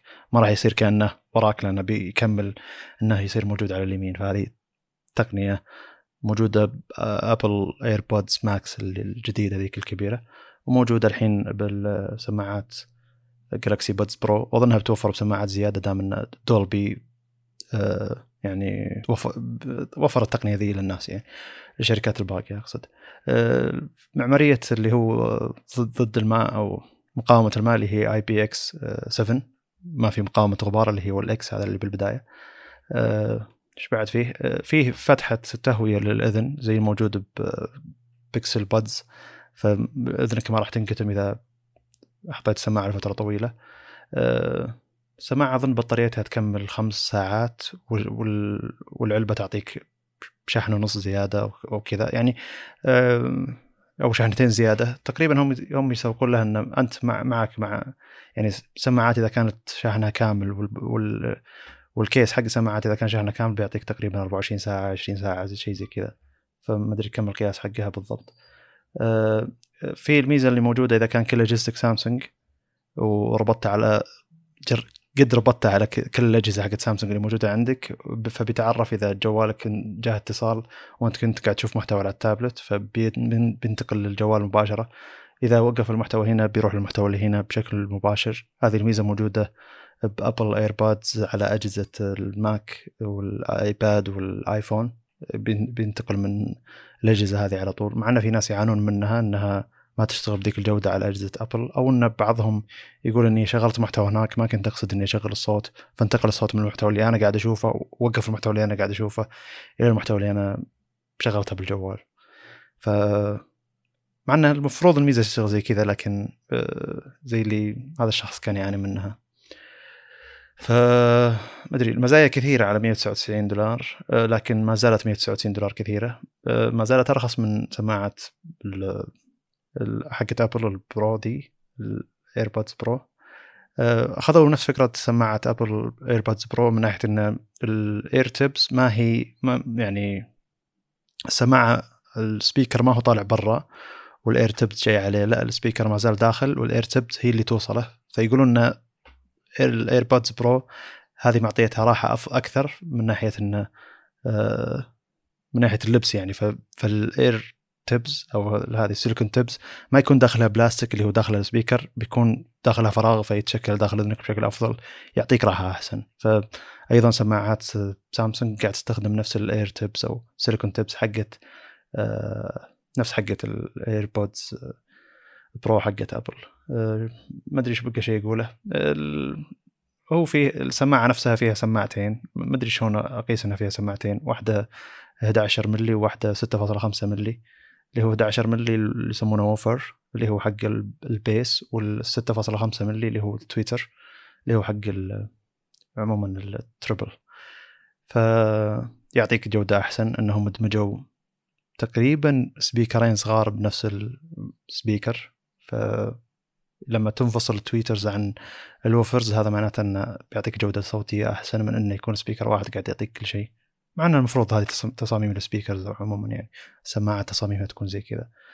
آه هذا عموما يعني أنا ما ما أظن في ميزة موجودة بالسوق ما حطوها بالسماعات هذه صايرة زحمة مزايا.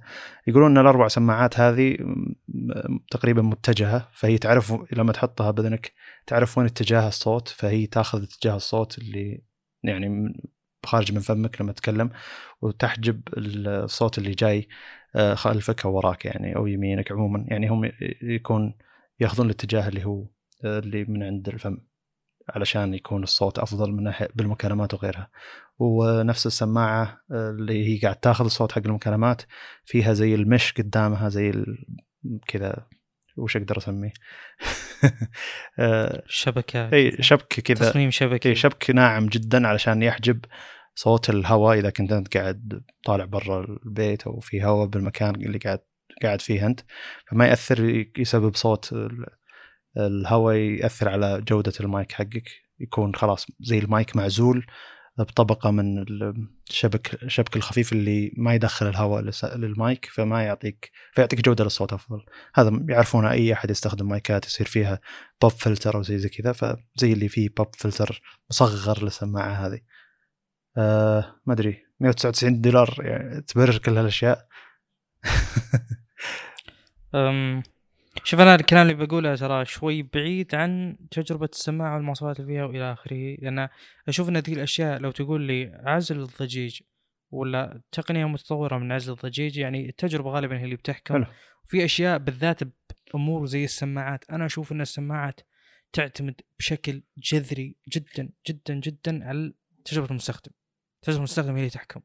من ناحية إنه مثلا شوف يا أخي أنا دائما أفكر كيف نجحت الايربودز العادية أتكلم اللي اللي ما فيها ربر ما فيها شيء. كيف نجحت؟ تجربة المستخدم. وش اللي نجح فيها؟ إنها يعني الخفة إنها تمسك إلى آخره آه إن في ناس يقولون يا أخي أنا أبي أسمع الناس إذا كلموني كمثال. فهمت؟ أنا ما أبي إذني تعرق. إلى آخره من ذي الأشياء البسيطة اللي تخليك تستخدم سماعة حتى لو جودتها أنت تدري إنها أقل. يعني جودة ال AirPods العادية ترى عادية فعلا. أنا قلت جودة ال AirPods العادية فعلا هي عادية يعني. يعني بلاستيك عبارة عن قطعة بلاستيك زي السماعة العادية اللي تجي مع الآيفون بس اقطعها يعني. آه خلها كذا بس سماعة لحال فأنا اللي بتكلم عنه بال- بخصوص ال- ال Buds Pro وفي ملاحظة إن Buds Pro تعتبر ترى يعني عادي النسخ القديمة آه، ما أتوقع بيلغى إنتاجها ولا بيوقف ولا أي شيء. آه، يعني هذه تعتبر فعلا فئة أعلى. آه، حتى سعرها أغلى يعني. اللي بتكلم عنه إنه يا ليت لو في هوية لسامسونج من ناحية سماعات يا ليت. أتمنى هذا الشيء. يعني سالفة ال- ال Buds Live اللي جت بالشكل ال- الكلية هذه أو ال- ال beans اللي هو الفاصوليا. ف يعني وبعدين الحين رجعت تغير شكلها و... ما أدري والله. حتى ما في يعني لون يخليني أعرف إن هذه سماعات سامسونج. هذا شيء ما عجبني صراحة. يا ليت انه يكون في هوية. لسامسونج. ولو إني أتوقع انه شغالين R and D اللي هو research and development من ناحية انه وش أفضل شكل للإذن؟ وش أفضل شكل يعني ما يضايق وإلى آخره؟ آه، لكن آه، بالأخير بعد هذا الكلام هو شوف لحظه شوي. مليء بالأمور المتعاكسة أتوقع إني بشتري. أيام البادز البادز العادية وال buds plus كان في هوية اللي هي العلبة الخارجية. كانت تعرف إنها سامسونج لدرجة إن البد ال OnePlus Buds Z أو Z اللي هو ال- العلبة الخارجية حقتها أبد سامسونج يعني. فأكثر من واحد لما اطلع السماعة ذي قدامه يقول لي أو أو سامسونج؟ لا أقول له لا OnePlus مسوين علبة ماخذين علبة سامسونج حاطين فيها سماعات يعني حرفيا تقريبا. ففي هوية سابقا لكن مع ال buds live مرة شطحوا ومع ذي السماعات زي اللي عجبهم تصميم ذيك العلبة لكن بغوا يحطون سماعاتهم اللي فيها سيليكون tips يعني. آه طيب نروح الموضوع اللي بعده. آه اللي هو تحديث الخصوصية في واتساب. طيب آه، المجتمع دائما يعني يكبر أشياء خاصة بالأشياء حقت الخصوصية يعني. آه آه واتساب شرتها فيسبوك عام 2014 تقريبا 19 مليار. ثم في عام 2016 قررت واتساب أو قررت فيسبوك إنها تشارك بياناتك اللي هي ال metadata لفيسبوك يعني. من واتساب لفيسبوك تشارك بياناتها لنفسها. آه، ذاك الفترة ترى المجتمع التقني كان يعني أثير غضبه يعني ولكن هذا شيء مبرر أنه يكون أنا دافع 19 مليار دولار وش تبي أنت يعني؟ أكيد إني باخذ البيانات هذه. آه، عموما أنه كان مع مع الغضب هذا اللي أثير ذاك الوقت آه، زي اللي حطت فيسبوك خيار إنك أنت ما تشارك ال metadata حقتك في كذا شيء داخل الخصوصيه في واتساب يعني مرة مدفون والاصل إنه مشغل. إذا أنت تبي تطفيه لازم تطفيه عشان ما تشارك الخصوصية. ال... يعني ما تخترق خصوصيتك على قولتهم أو البيانات اللي أنت قاعد موجودة عندك ما تشارك. أه ف خلاص صارت. ترى أغلب الناس ال metadata حقتهم موجودة عند فيسبوك اللي هي من من واتساب. لكن الحين بس مجرد إنهم شالوا الخيار هذا ونبهوك بتحديث انه ترى شلنا الخيار هذا. فالناس الحين قالت أوه في الخيار هذا؟ فهمت اللي هم أصلا ما كانوا يدرون إنه في خيار إنهم يقدرون يلغون إن بياناتهم تشارك يعني. أو ما يدرون إنها أصلا كانت بياناتهم تشارك. الفكرة هنا إن الواتساب ما زال تشفيره end to end ما زالت المحادثات حقتك محفوظة من الشركة نفسها. يعني الشركة ما تقدر تطلع على محادثاتك بشكل مباشر. ما عندهم سيرفرات تحفظ محادثاتك أصلا لدرجة إنه يقول لك أنت تحفظ محادثاتك على اي cloud ولا Google Drive مع إني أعتقد إنه في طريقة ثانية لكن خلونا نتكلم بالاشياء كذا الواضحة يعني. فاللي هم مهتمين فيه انه وش الشبكات الواي فاي اللي أنت تشبك عليها متى تدخل واتساب يعني كذا. وتجمع بيانات ذي من إنستغرام واتساب بتكون بيانات مفيدة نوعا ما. فهم ما يشاركون المحادثة حقتك هم يشاركون ال metadata حقتك. فالمحادثة حقتك نوعا ما ما زال فيها خصوصية. وليش تو يثار الغضب انه أوه يعني المفروض انه من 2016 من يوم قالوا انه كذا وحطوا الخيار ذاك المفروض إن الناس كانوا يلغون الخيار ذا على الأقل يعني.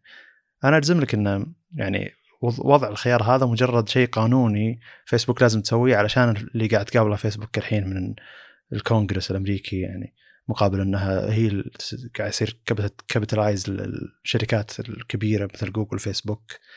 القضايا اللي قاعد ترفع عليهم من ناحية إنهم قاعد يسيطرون على السوق وقاعد يشترون الشركات الصغيرة و يعني يقتلونها أو يطورونها لمصلحتهم يعني. ف وإنه ما ما في مجال لمنافسة منافسة الشركات هذه. فالمقصد هنا إنه صحيح يعني وش أملك من شركة شارية تطبيق محادثات ب 19 مليار إن بياناتك بتبقى بخصوصيتك لك وأنت تستخدم التطبيق بالقيمة هذه؟ وش القيمة هذه اللي تسوى إنك أنت يعني وش القيمة المقابلة اللي قاعد تاخذها الشركة مقابل الفلوس اللي دفعتها؟ يعني ليش دافع المبلغ هذا؟ وهل في شيء يقدمه التطبيق للشركة غير بياناتك يعني؟ وهذا شيء أساسي يعني. فالمقصد إن الغضب أكيد إنه مبرر لكنه متأخر جدا و تقريبا 25 مليون اي 25 مليون مسجل جديد موجود بتليجرام. وأنا شخصيا كل شوي يقول لي joined تليجرام فلان فلان joined تليجرام joined تليجرام مع إني كل شوي ألغيها بس إنه وناسه إنك تجي للشخص إنه تو داخل تليجرام تقول له أوه هلا حياك أنا والله شغال أرحب فيه. يتخ... يتخرع شوي يقول هذا إيش درى إني دخلت تطبيق.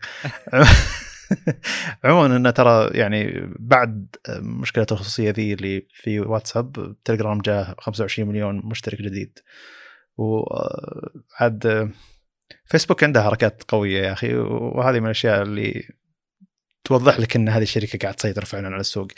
أه لما تبحث الحين عن تطبيق سيجنال اللي هو من التطبيقات المحادثات اللي الناس قاعد تنقل لها في في شمال أمريكا عموما أو أمريكا الشمالية القارة كاملة. أه يطلع لك أول خيار فيسبوك ماسنجر أو ماسنجر يعني صار اسمها الحين. والشعار حقه قريب جدا من سيجنال فاحتماليه كبيرة إنك تحمل التطبيق وتبدأ تستخدمه. فأقصد إنه يعني أنت أنت جاي وحاقد على فيسبوك وشروط واتساب الجديدة تروح تبي تحمل تطبيق جديد يطلع لك أول واحد. أيضا تطبيق فيسبوك فشيء عجيب. وأجزم لك انه يعني تطبيقات ثانية مثل ذي أيضا ترى الخصوصية يعني شيء ملعوب عليك فيه عموما يعني. ما في شركة بتقول لك لا والله بياناتك محفوظة لك. و... أختلف معك. تطبيق وتطبيقنا ما يزال بفلوس وما زلنا نطلع فلوس. من وين نطلع فلوس؟ ما فيصل والله إني أختلف معك جذريا. إحنا نتكلم الآن مو على أن الشركات تعرف عنك ولا ما تعرف عنك. إحنا من زمان نقول هي... إنه ما في خصوصية فعليا بالكلاود إي بس هي تأخذ بياناتك. هذه بياناتك هي ال... هي رد الفعل. أخذت بياناتي. أفرض أنها أخذت بياناتي. هي الآن واتساب اللي صار فيه فيسبوك اللي سوته حنا الآن ناخذ معلوماتك بطريقة شرعية. هذه مشكلة ترى. هذه مو زي إن ناخذ معلوماتك من تحت لتحت. يعني كذا ما أقدر أقاضيهم. لو أخذوا مني شيء. في فرق كبير جدا بين الحالتين. واضح. يعني مثلا يقول لك سيجنال من ميزاته ما أدري وش أنا للحين ما استخدمته. إنه open source و و open source من أبرز الأشياء الجيدة. يعني في الشيء هذا إنك تقدر تروح تشوف الكود. تشوف إيش يسوي الكود. حلو؟ جميل. ولو إنه يعني ال repository مو شرط اللي موجود فيه هو اللي يعني هو اللي بال operations هو اللي بال production فعليا. بس على الأقل إنه في level من خلينا نقول الصراحة ويعني الوضوح في الموضوع هذا. إحنا مثلا نعرف إن فيسبوك سمعتها سيئه من هالناحية. فدام إنها الآن قالت انها لا ترى بطريقة شرعية وإجبارية لا ترى هذا الشيء يستحق الرفض القاطع. والمحاربة القوية جدا. وأنا والله ودي أكبر موجة ردة الفعل هذه. ممتاز. ودي أكبرها لدرجة إني ما أعتمد على واتساب وإني أتخلص منه حتى المشكلة في جروبات عمل. وش أسوي يعني؟ لا الأصل الأصل. يعني أو في ناس يكلمونك بخصوص أعمال فما تقدر يعني. الأصل الأصل. بما أنك أنت تدري انه يعني بما أن عموم الناس تدري إن فيسبوك من الشركات اللي تخترق خصوصيات الناس من شركة واتساب عام 2014 واتساب المفروض يطيح. كذا حرفيا يعني. هي دفعت 19 مليار القيمة وين؟ معلومات الناس خل معلومات الناس تروح. خلاص تنتهي. يعني سيطرت شركة على تطبيق محادثات لنا قاعد نستخدمه بينما الحين يعني بيانات مدة مدري كم سنة موجودة عندهم يعني. فردة الفعل مرة مرة متأخرة. والمفروض إن الست سنين الماضية ما هي مبرر إنك قاعد تستخدم تطبيق. ف يعني أقصد الغضب اللي من الناس اللي مو فاهمة هذا شيء اللي تقول لحظة وأنت كنت وش تتوقع يعني؟ هنا الأصل. يعني غضب الناس اللي تقول إن هذا الشيء يبي يصير شرعي أكثر حاليا مبرر. لكن غضب الناس على خصوصيتهم إنك قاعد تخترق. لا يا خصوصيتك. يعني أو بياناتك موجودة من 2014 من الشركة شرت التطبيق وهي أكيد إنها قاعد تستفيد من بيانات الناس. يعني كلامي فيه يعني أوكي أتفق معك على أنه المفروض من زمان في ردة فعل. بس إنه فعليا يعني الآن يوم صار الشيء صريح هذه هذه بجاحه يعني. هذا هم الآن خلاص طلعوا من جميع المشاكل اللي ممكن يطلعون منها. يعني أتوقع إن مشاركة البيانات هذه مع فيسبوك والاعلانات الموجهة وإلى آخره يعني بتنطبق على كل ما مضى من السنين يعني ما تقدر ترفع قضية الآن. لو في قضية مرفوعة من قبل ممكن حالها تختلف. لكن أنا طبعا ما لي أي خبرة قانونية. يعني أكيد في ناس أخبر مني ويعرفون وكذا ولهم يعني مثلا خلينا نقول يعني هو الخبرة بالقانون شيء والخبرة بالقانون المحدد في دول محددة في دستور محدد يعني أمر آخر. بس أنا أقصد إنه يعني هذا الشيء شرعنة الموضوع هذا ترى شيء والله مو مو سهل ابدا مو سهل نهائيا. وأنت الآن يعني تخليني كذا أشوف ايقونه واتساب ودي أطيرها لأني خلاص تم استفزازي بشكل كبير. وبعدين وإن كان يعني وش المشكلة لو كان سيجنال ما ودي أقول وش المشكلة ما ودي أخلي الموضوع بسيط بس لو كان سيجنال يشارك بياناتي فأنا ما عندي مشكلة إني أروح له وعلى الأقل شفت المصدر اللي مجمع عني كل شيء أبي أضاعفه أنا. زين؟ وأبدأ بداية جديدة بمكان ثاني أحاول إني مثلا ما أشارك أكثر كمثال. هذا المفروض من 2014 الانتقال لا الانتقال الآن أنا أشوف إنه صحيح. حلو أكيد ما في مشكلة. يعني. وعموما ترى يعني تليجرام أه، ما زال يعطيك الخيارين بما إن يعني ما زلنا نمدح تليجرام. بس تليجرام عنده الرسائل اللي هي end-to-end تصير ما هي محفوظة على السيرفر عندهم تصير مشفرة عندك وعند الشخص اللي أنت قاعد ترسل له. secret اللي هي الرسائل السرية نعم. وتكون خلاص يعني مرفوعة لك أنت على جهازك بس. فلو حتى لما نعم تغير صحيح. جهازك أو تروح من جهاز لجهاز ما تلقى المحادثات ذي موجودة. اللي هي صحيح. عشانها عشان كذا هي end-to-end عشان كذا واتساب أصلا ما ما في cloud له يعني علشان تقدر تحمل محادثاتك أو ترفعها موجودة عنده أصلا. أه والمحادثات العادية عادية يعني مو مشكلة. بينما و يعني لما تشوف إن آه، التطبيق ذا ما يملك من شركة كبيرة بتستغل بياناتك للدرجة هذه ممكن تقول عادي. بينما بشركه أكبر تقول لا هذه الشركة يكفي إني قاعد أستخدم الإنستغرام يكفي إني قاعد أستخدم مدري وش عشان. أه ما أدري. عموما أنا يعني ما أتوقع إن المجتمع حقنا بيتحرك. ترى في يعني غضب كبير بكندا وأمريكا عموما على تطبيق تطبيق صاير فيه حملات إنهم يلغون تثبيته وينتقلون إلى سيجنال وكذا. وبعضهم أصلا يعني معتمد iMessage عندهم إذا كان كل مستخدمينهم كلهم يستخدمون آه، أجهزة ابل يعني.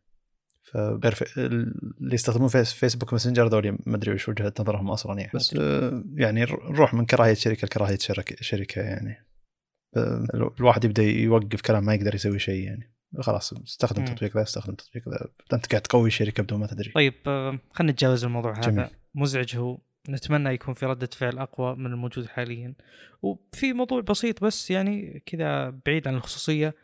يا أخي أنا دائما أفكر كوني أيضا أرجع وأقول أتمنى أنكم تتعودون على الموضوع ذا وخلاص تعرفون إني شخص يعني أشتغل في خلينا نقول صناعة ال software عموما في هذا المجال يعني. فدائما أتخيل سيناريوهات لشركات زي كذا مثلا تليجرام فجأة جاك ملايين المستخدمين الجدد. هل ال infrastructure حقك قادر على إنه يستوعب الأعداد هذه؟ يا حبيبي تفتح تليجرام تلقى عندك رسائل من 2014 إن كنت تستخدم ذاك الوقت ولا 2015 يا أخي كيف كيف كل الرسائل من ذاك الوقت محفوظة. وكيف ال cloud يعني حرفيا أش... أرفع أشياء بال cloud تبقى محفوظة أشياء 2 جيجا. كيف؟ يا أخي وش هالقدرة المهولة؟ وش ال infrastructure حق تليجرام أصلا؟ هو أدري إنه روسي ومدري وشو بس والله إنه شيء مو بسهل. حتى أنا قبل فترة أبداً. رجعت الرسائل المحفوظه اللي زي اللي أنت ترسل لنفسك. واتساب بينما بتليجرام تكون موجودة اسمها saved messages أو رسائل محفوظة. م. لقيت من 2014 وأنا فهمت اللي في أشياء حافظها وخلاص ما أحتاجها الحين بس منه مرفوعة موجودة يعني. طيب نواصل ونتكلم على شاشة الجيل الجديدة. آه، من زمان إحنا ننتظر هذه الفقرة المهمة أو اللحظة الحاسمة اللي يكون فيه monitors OLED من زمان هذا الشيء ينتظر. ف يعني فعليا الآن صار في هذا الشيء موجود اللي هو إن LG نزلت monitor OLED اللي هو بمسمى UltraFine من أول موجود هذا المسمى اللي هو ال UltraFine على الشاشات اللي تكون غالبا مخصصة لل color يعني correcting وال color grading وما أدري وش video grading والأشياء هذه. آه، كانت مسمى UltraFine يعني هذه الأشياء آه، ما هي حول الألعاب. آه، لكن الآن نزلت بنفس المسمى لكنها OLED ال resolution 4K آه، ما تغير. يعني نفس الموجود ال UltraFine اللي قبل. آه، في 27 و32 هذا الشيء مو مؤكد 100% بس بحسب ما قريت مصادر مختلفه إنه إنه يعني آه، فعليا هذا الشيء موجود. مثل ما قلت 27 و 32 resolution أيضا 4K DCI دي سي اي بي 3 99 أكثر من قبل كان الظاهر 98 بشكل عام ما في شيء يذكر إلا أثناء التجربة طبعا. يعني هذا اللي آه، زي ما تقول بيحسم بيحدد إلى أي مدى هي جيدة. والتحديات اللي بتواجهها من ناحية المحافظة على الحرق وما ادري وشو آه، يعني كيف إنه ممكن يقدرون يسوون هذا الشيء. خصوصا إن ندري في أي operating system تستخدم أكيد في static زي ما تقول nav bar side bar أي task bar إلى آخره. الأشياء الثابتة هذه كيف ممكن الشاشة تحلها؟ هو المفروض طبعا إنه يكون في حل قوي لها هو ما هو TV فهنا أنت تحتاج إنك تحافظ على التطبيع والأمور دي بشكل أكبر. اسمها UltraFine OLED Pro فممكن يكون في نسخ أخرى يعني مستقبلا إنه يكون في UltraFine IPS و UltraFine OLED عن نفسي للأمانة ما أدري إذا ودي أجرب هذه الشاشة ولا لا. أه ما أشوف إني متحمس بشكل كبير لأن يعني ال OLED okay بيعطينا نتائج ممتازة في أمور محددة لكن سالفة اللي الأسود الغامق واللي البكسل لونه أسود تماما هذه اللحظة اللي أكره فيها ال OLED اللي يصير فيها إن أجزاء من ال pixels اللي حول بعض تشتغل أجزاء طافية. الفرق بين اللي يشتغل والطافية ملحوظ. فهمت قصدي؟ هذا الشيء اللي دائما أذكره أنا. يعني بال IPS مثلا الفرق بين إن البكسل طافي وإن أسود غامق ترى بسيط جدا ومتقارب. ليش؟ لأن أنت عندك آخر شيء اللي هو البكسل هو أسود يعني آه ما يوصل للصفر زي اللي موجود بال OLED إنه يطفى تماما يصير حرفيا ما يضيء. ففي نور يتسرب. فهذا الشيء يخفف الصدمة اللي تصير آه بين آخر ال dynamic range ونهايته يعني.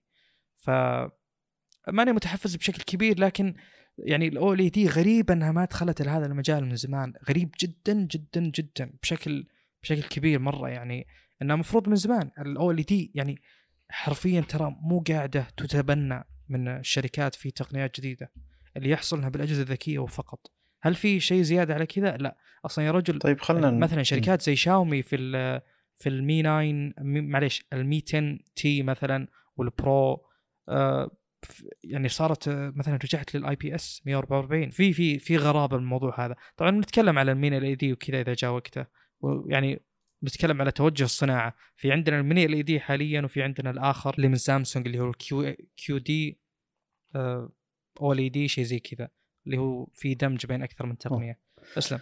أه لا خلينا نتكلم عن اول شيء يعني وش الفرق اللي بحصله لما أخذ OLED monitor OLED TV؟ يعني أصلا وش الفرق بين ال monitor وال TV؟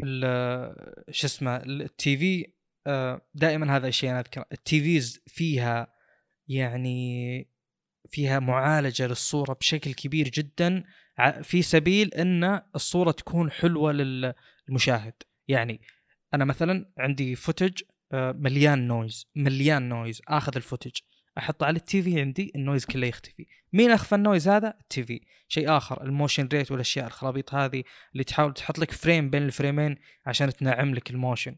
أه شيء زيادة على هذا كله. مثلا عندي أه صار فيه banding بال chroma subsampling بأحد المقاطع بسبب ضغط أه يوتيوب. أخذت المقطع أو فتحت يوتيوب بال TV شغلت المقطع نفسه ال banding كله مختفي بسبب المعالجات اللي يقدمها ال TV في هذه الحالة. ف لو عندك مثلا ال color space حقك 100% وال TV قادر إنه يجيب 100% يمكن يجيب 95 السبب إنه في ألوان آه، ال footage اللي عندك مثلا الفيديو اللي عندك ما يطلعها بشكل ملفت هو يحاول يخليها حلوة وتطلع بشكل جدا ملفت وبراق فهمت؟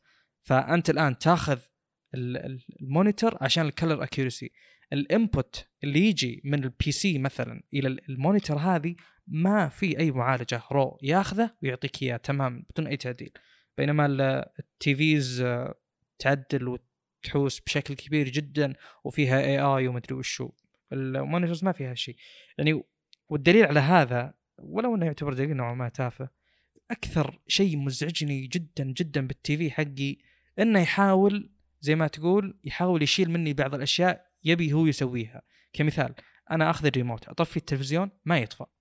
وش الدليل إنه ما يطفى؟ أنا شابكه مثلا بال PC إذا رحت لاخر ال monitor حقي يسار آه، يروح ال mouse لل TV حلو؟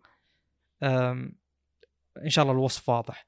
في بعض الأشياء عندي إذا فتحتها ما ألقاها بال PC عندي.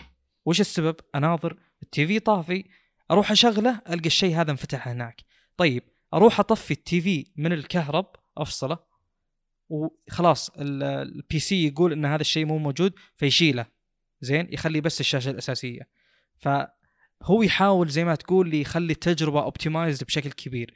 وش علاقة ذا بموضوعنا؟ علاقته إن ال TV يبي يصير زي ما تقول أول ما شغله على طول يفتح لي الشيء اللي أبيه ويحط لي الشيء اللي يحتاجه ويعدل بال color space يعدل ذي الأشياء.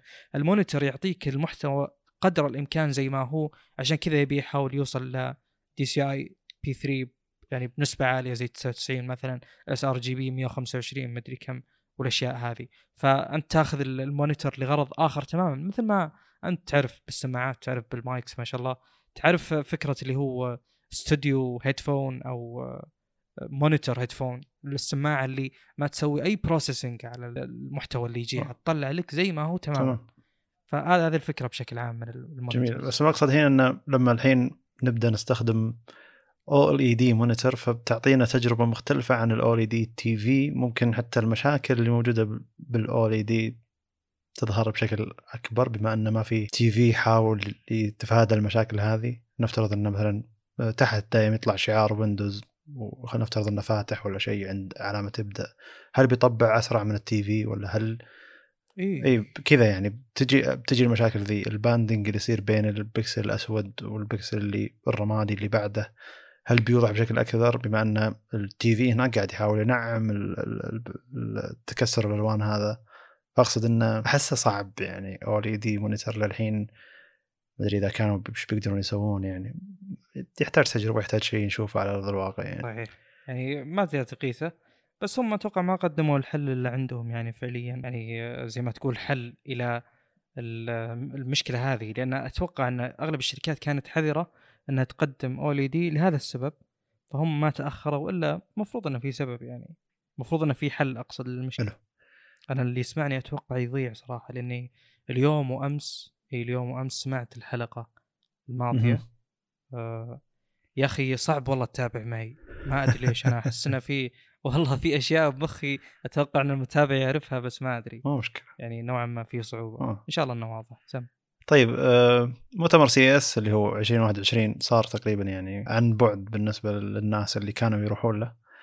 لكن الشركات أعلنت عن اللي تبي تعلن عنها حرفيا. فعندك سامسونج أعلنت عن آه، روبوتين روبوت اسمه Handy يقدر يشيل يشيل لك الاغراض ويوديها ويغسل لك الصحون طقت الكلام ذا وقالوا إنه يعني قيد ال يعني تو الناس قاعد قيد التطوير يعني ما راح نقدر نبيعه الحين ولا حتى إلى فترة قري- قريبة. لكن عموما آه، تكلموا عن روبوتات لهم تكلموا عن TVs monitors يعني أعلنوا عن كم شغلة monitors لا TVs الظاهر أشياء حجمها جدا كبير كالعادة. بس انه لأن سابقا لما يكون الناس يقدرون يحضرون CES يكون استعراض ال TVs TVs على قد ما هي كبيرة وكذا وملفته للانتباه فعلا تلف- تلفت انتباه الناس تخليهم يروحون يشوفون وش آخر وش آخر التقنيات اللي وصلت لل TVs عند LG مثلا وسامسونج لكن الحين يعلنون والناس يروحون يشوفونها بشاشة صغيرة ولا شاشة شاشة كمبيوتر ولا شاشة TV. فأنت ما ما راح يعني ما راح تقدر أنت وش قاعد تشوف يعني. مع إن إحنا ما فرقت علينا بس المقصد إن إحنا يعني وصلنا مشاعر الناس اللي تروح وتوصف وش ممكن قاعد تشوفه وش التقنيات اللي قاعد تشوفها. آه، عندك في شركة شركة بذكر أشياء عشوائية ب CES ثم يمكن نتكلم عن LG بالأخير. آه، عندك آه، أو اللابتوب آه، اللابتوبات اللي اعلنوا عنها. زحمة لابتوبات يمكن ما نقدر يعني لو بنتكلم عن لابتوبات يمكن نحتاج حلقة بودكاست كاملة لكن آه، في الظاهر ROG عندك وعندك Razer أعلنوا عن لابتوبات معها آه، GPU خارجي واظنه 3080 آه، والأسعار غالية جدا متوقع أنه مع الإضافة هذه بيوصل إلى 3000 دولار يعني أظن لو تدفع 3000 دولار على مع انه الجهاز محمول جهاز آه، ثابت بس لو تدفع على PC تحصل شيء زي كذا. بس عموما الحين إذا حصلت اللابتوب ذا مع 3080 خذه لأن أصلا ما راح تلقى 3080 ولا راح تلقى يعني مع مشكلة توفر ال graphics card يعني. آه عندك شركة أمان أعلنت شركة أمان إي شركة أمان واجراس وكاميرات أعلنت عن جرس ما يحتاج الواحد إنه يدقه علشان يعطي تنبيه للناس اللي داخل البيت من تقرب من البيت يشوف وجهك بالكاميرا يعطي تنبيه للناس اللي داخل البيت إنك أنت وصلت على أساس إنه مع انتشار الوباء وكذا ما زال يعني آه، عندهم عندنا ولله الحمد يعني إنه أخف بكثير. آه، على إنه ما يتفاعل معهم بشكل أكبر وإذا هذا يحتاجون يفتحون الباب يفتحون الباب يحتاجون يستلمون منه طلب يستلمونه بحيث إنه ما يمسك هو شيء أو ما يضغط الجرس ويصير الجرس أكثر من شخص يضغطه وينتقل المرض من شخص إلى شخص بشكل أكبر. ففكرة حلوة. مع ان تطبيقها يعتبر سهل أتوقع إن الشركات الباقية بتأخذ الفكرة وتطبقها ما تعتبر براءة اختراع هي ممكن تقدر تطبقها على أشياء موجودة أصلا عندها تلقى بعض الشركات يعني. آه عندك آه شو الفكرة الثانية؟ عندك LG أعلنت عن roll rollable بعد ما تكلمت عن آه، ال monitor حقها وتكلمت عن بعض ال TVs أعلنت عن جهاز اللي هو آه، زي جهاز TCL اللي أعلنوا عنه بداية السنة الماضية الظاهر أو تقريبا نص السنة ثم جهاز شاومي اللي أعلنوا عنه نهاية السنة اللي هو الجهاز اللي يصير rollable اللي هو الشاشة تطوى داخل الجهاز وإذا بغيت تكبر الجهاز آه، بشكل أوتوماتيكي يفتح الجهاز. عموما إنه مجرد استعراض حتى استعراض ظاهر إنه CGI ما هو حقيقي. ف ما أدري. يعني إذا كان إذا كنت أنت شايف نفسك قوي نزل الجهاز ذا على الأقل اعطه ناس يستعرضونه ولو إن النسخة كذا concept ما هي مشكلة. بس مو تحطه بفيديو إعلاني واصلا في ثلاث شركات قبلك أعلنت عن نفس الفكرة وبعضها ما هي CGI يعني. بينما LG تقريبا CGI لدرجة إنه يعني في ثبات قوي للشخص اللي ماسك الجهاز ما قاعد يتحرك يعني. فيوضح مرات من الأشياء الدقيقة هذه إنه لا لا هذا شيء يعني مسوينه من خلال الكمبيوتر ما هو جهاز فعلي قاعد يطول ويقصر الفكرة ما زالت جيدة بس يلا طبقوها لنا مو بس ما نبي مجرد استعراض نبي على الأقل شيء يوصل لأيادي الناس حتى لو إنه ما يبي يطلق للسوق. أه وش أشياء باقي CES؟ عندك Sennheiser منزله أه، سماعات سلكية مع عزل ضجيج بما أن سماعات السلكي أظنها USB-C ونزلت سماعات ال monitors وذا يعني سماعات سلكية بعد. كلها سماعات سلكية سواء داخل الأذن أو أو over ear يعني. آه، كلها بجودة عالية جدا لكنها بحجم آه، نحيف. فيقولون إنك أنت الحين حتى لو إنك أنت مهندس صوت وكذا ما يحتاج إنك تحط سماعة حجمها كبير مرة وكذا تطالع آه، يا يعني مؤذية لك من ناحية الحجم. وعلشان إحنا نحتاج الحجم فعشان كذا نعطيك جودة. فحط اصدروا سماعات نحيفة وأدائها ممتاز كسماعات احترافية. وسماعات سلكية فيها عزل ضجيج مع USB-C سابقا 3.5 ما كان فيه طاقة. المنفذ هذا علشان يعطيك عزل ضجيج عزل, عزل ضجيج تقنية تحتاج طاقة. فال USB-C شركات تقدر تحط فيه بما إنه ينقل صوت وينقل طاقة تقدر تحط عزل ضجيج مباشر مباشرة من منفذ ال USB-C فشيء ممتاز يعتبر إنهم قاعد يلتفتون إن منفذ منفذ 3.5 ما قاعد يتوفر للناس. فما أدري. هذه الأشياء اللي أنا تابعتها ب CES يعني ما أدري عن الأشياء الباقية. آه، مثل ما قلت أنت صراحة فكرة إن استعراض استعراض يعني من بعض الشركات وتقنيات معينة آه، مزعج. آه، خصوصا زي ما قلت أنت سالفة ال CGI يعني حقت ال rollable أنا أكثر شيء متحمس له مستقبلا ال rollable ف أو أي أي شاشات أو أجهزة rollable ف يعني هذا الشيء ما في كذا في إبهام كبير. يعني مبهم تمام مو مو واضح وش ممكن يصير وهل هو قريب ولا بعيد. أه الوقت بيكشف لنا طبعا هذا الشيء. أه بس إنه غير محفز يعني. أه أنت كشخص مهتم بمعلومات أه يعني فيها objectivity عالية معلومات حقيقية معلومات أه ليست نسبية. فمن يدخل يعني المؤتمرات والأماكن هذه أمور تخص التسويق أنا أشوف إنها تخربها بشكل كبير جدا جدا. فأنت ما تلقى اللي تبي. يعني لو تشوف حفل إطلاق أي شيء معين ب CES تشوف كلام آه، يعني زي سالفة اللي أحسن بكذا مرة ما أدري وشو آه، بيحل لك مشاكلك. آه تسويقي بحت زي اللي يعني. تكلمنا عنه قبل البودكاست اللي هو أول شاشة بالحجم الفلاني وال resolution الفلاني وال refresh rate الفلاني وال contrast الفلاني آه، بهذا السعر. يعني يحط لك كذا زي ما تقول حدود كثيرة يعني آه، لأن هذا أول شيء. ترى يعني ما أدري شيء سخيف يعتبر جدا. زي ما قلت أنت وزي ما قلنا في حلقات سابقة بشكل كبير انه ممكن يكون في فريق تقني رائع اشتغل على منتج معين لكن من يطلع من يدهم ويروح إلى يعني الفريق آه، التسويقي عشان يسوق له يخرب كل المنتجات السابقة. وأتوقع هذه الفكرة قلناها بداية آه، فكرة اللي هو تصوير القمر عند هواوي. نعم. من أول حلقة ذي مرة يعني. عموما في من الأفكار اللي لفت انتباهي عندك لينوفو مسوي لابتوب لابتوب خلفية اللابتوب يعني أو يعني الأصل اللابتوب تفتح قدامك شاشة. هذا لما تسكره قدامك شاشة ثانية اللي هي شاشة حبرية. يتكلمون إن هذا قد يكون مفيد للطلبة من ناحية إنه إذا بتشوف ملفات PDF تبي تدون مثلا آه، يكون التدوين على هذه الشاشة أفضل لأنها بما إنها شاشة حبرية بتكون نوعا ما matte ما هي ما هي glass glass فبتكون زي معتمه وتعطيك شبه شعور إنك قاعد تكتب على ورق. وبما إنها شاشة حبرية ما راح تستهلك طاقة كثير. وكأنك فعليا تكتب على ورق لأن اللي قاعد يجي على الشاشة هذه حبر.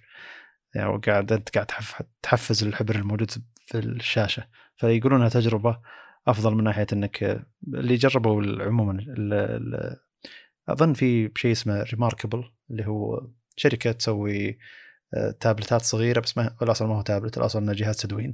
يكون بشاشة حبرية تقدر تكتب فيه وتحفظ المحتوى اللي أنت قاعد تكتبه. والشاشة أصلا حبرية ويحاولون يوصلون لأقرب شعور من إنك تكتب على الورق.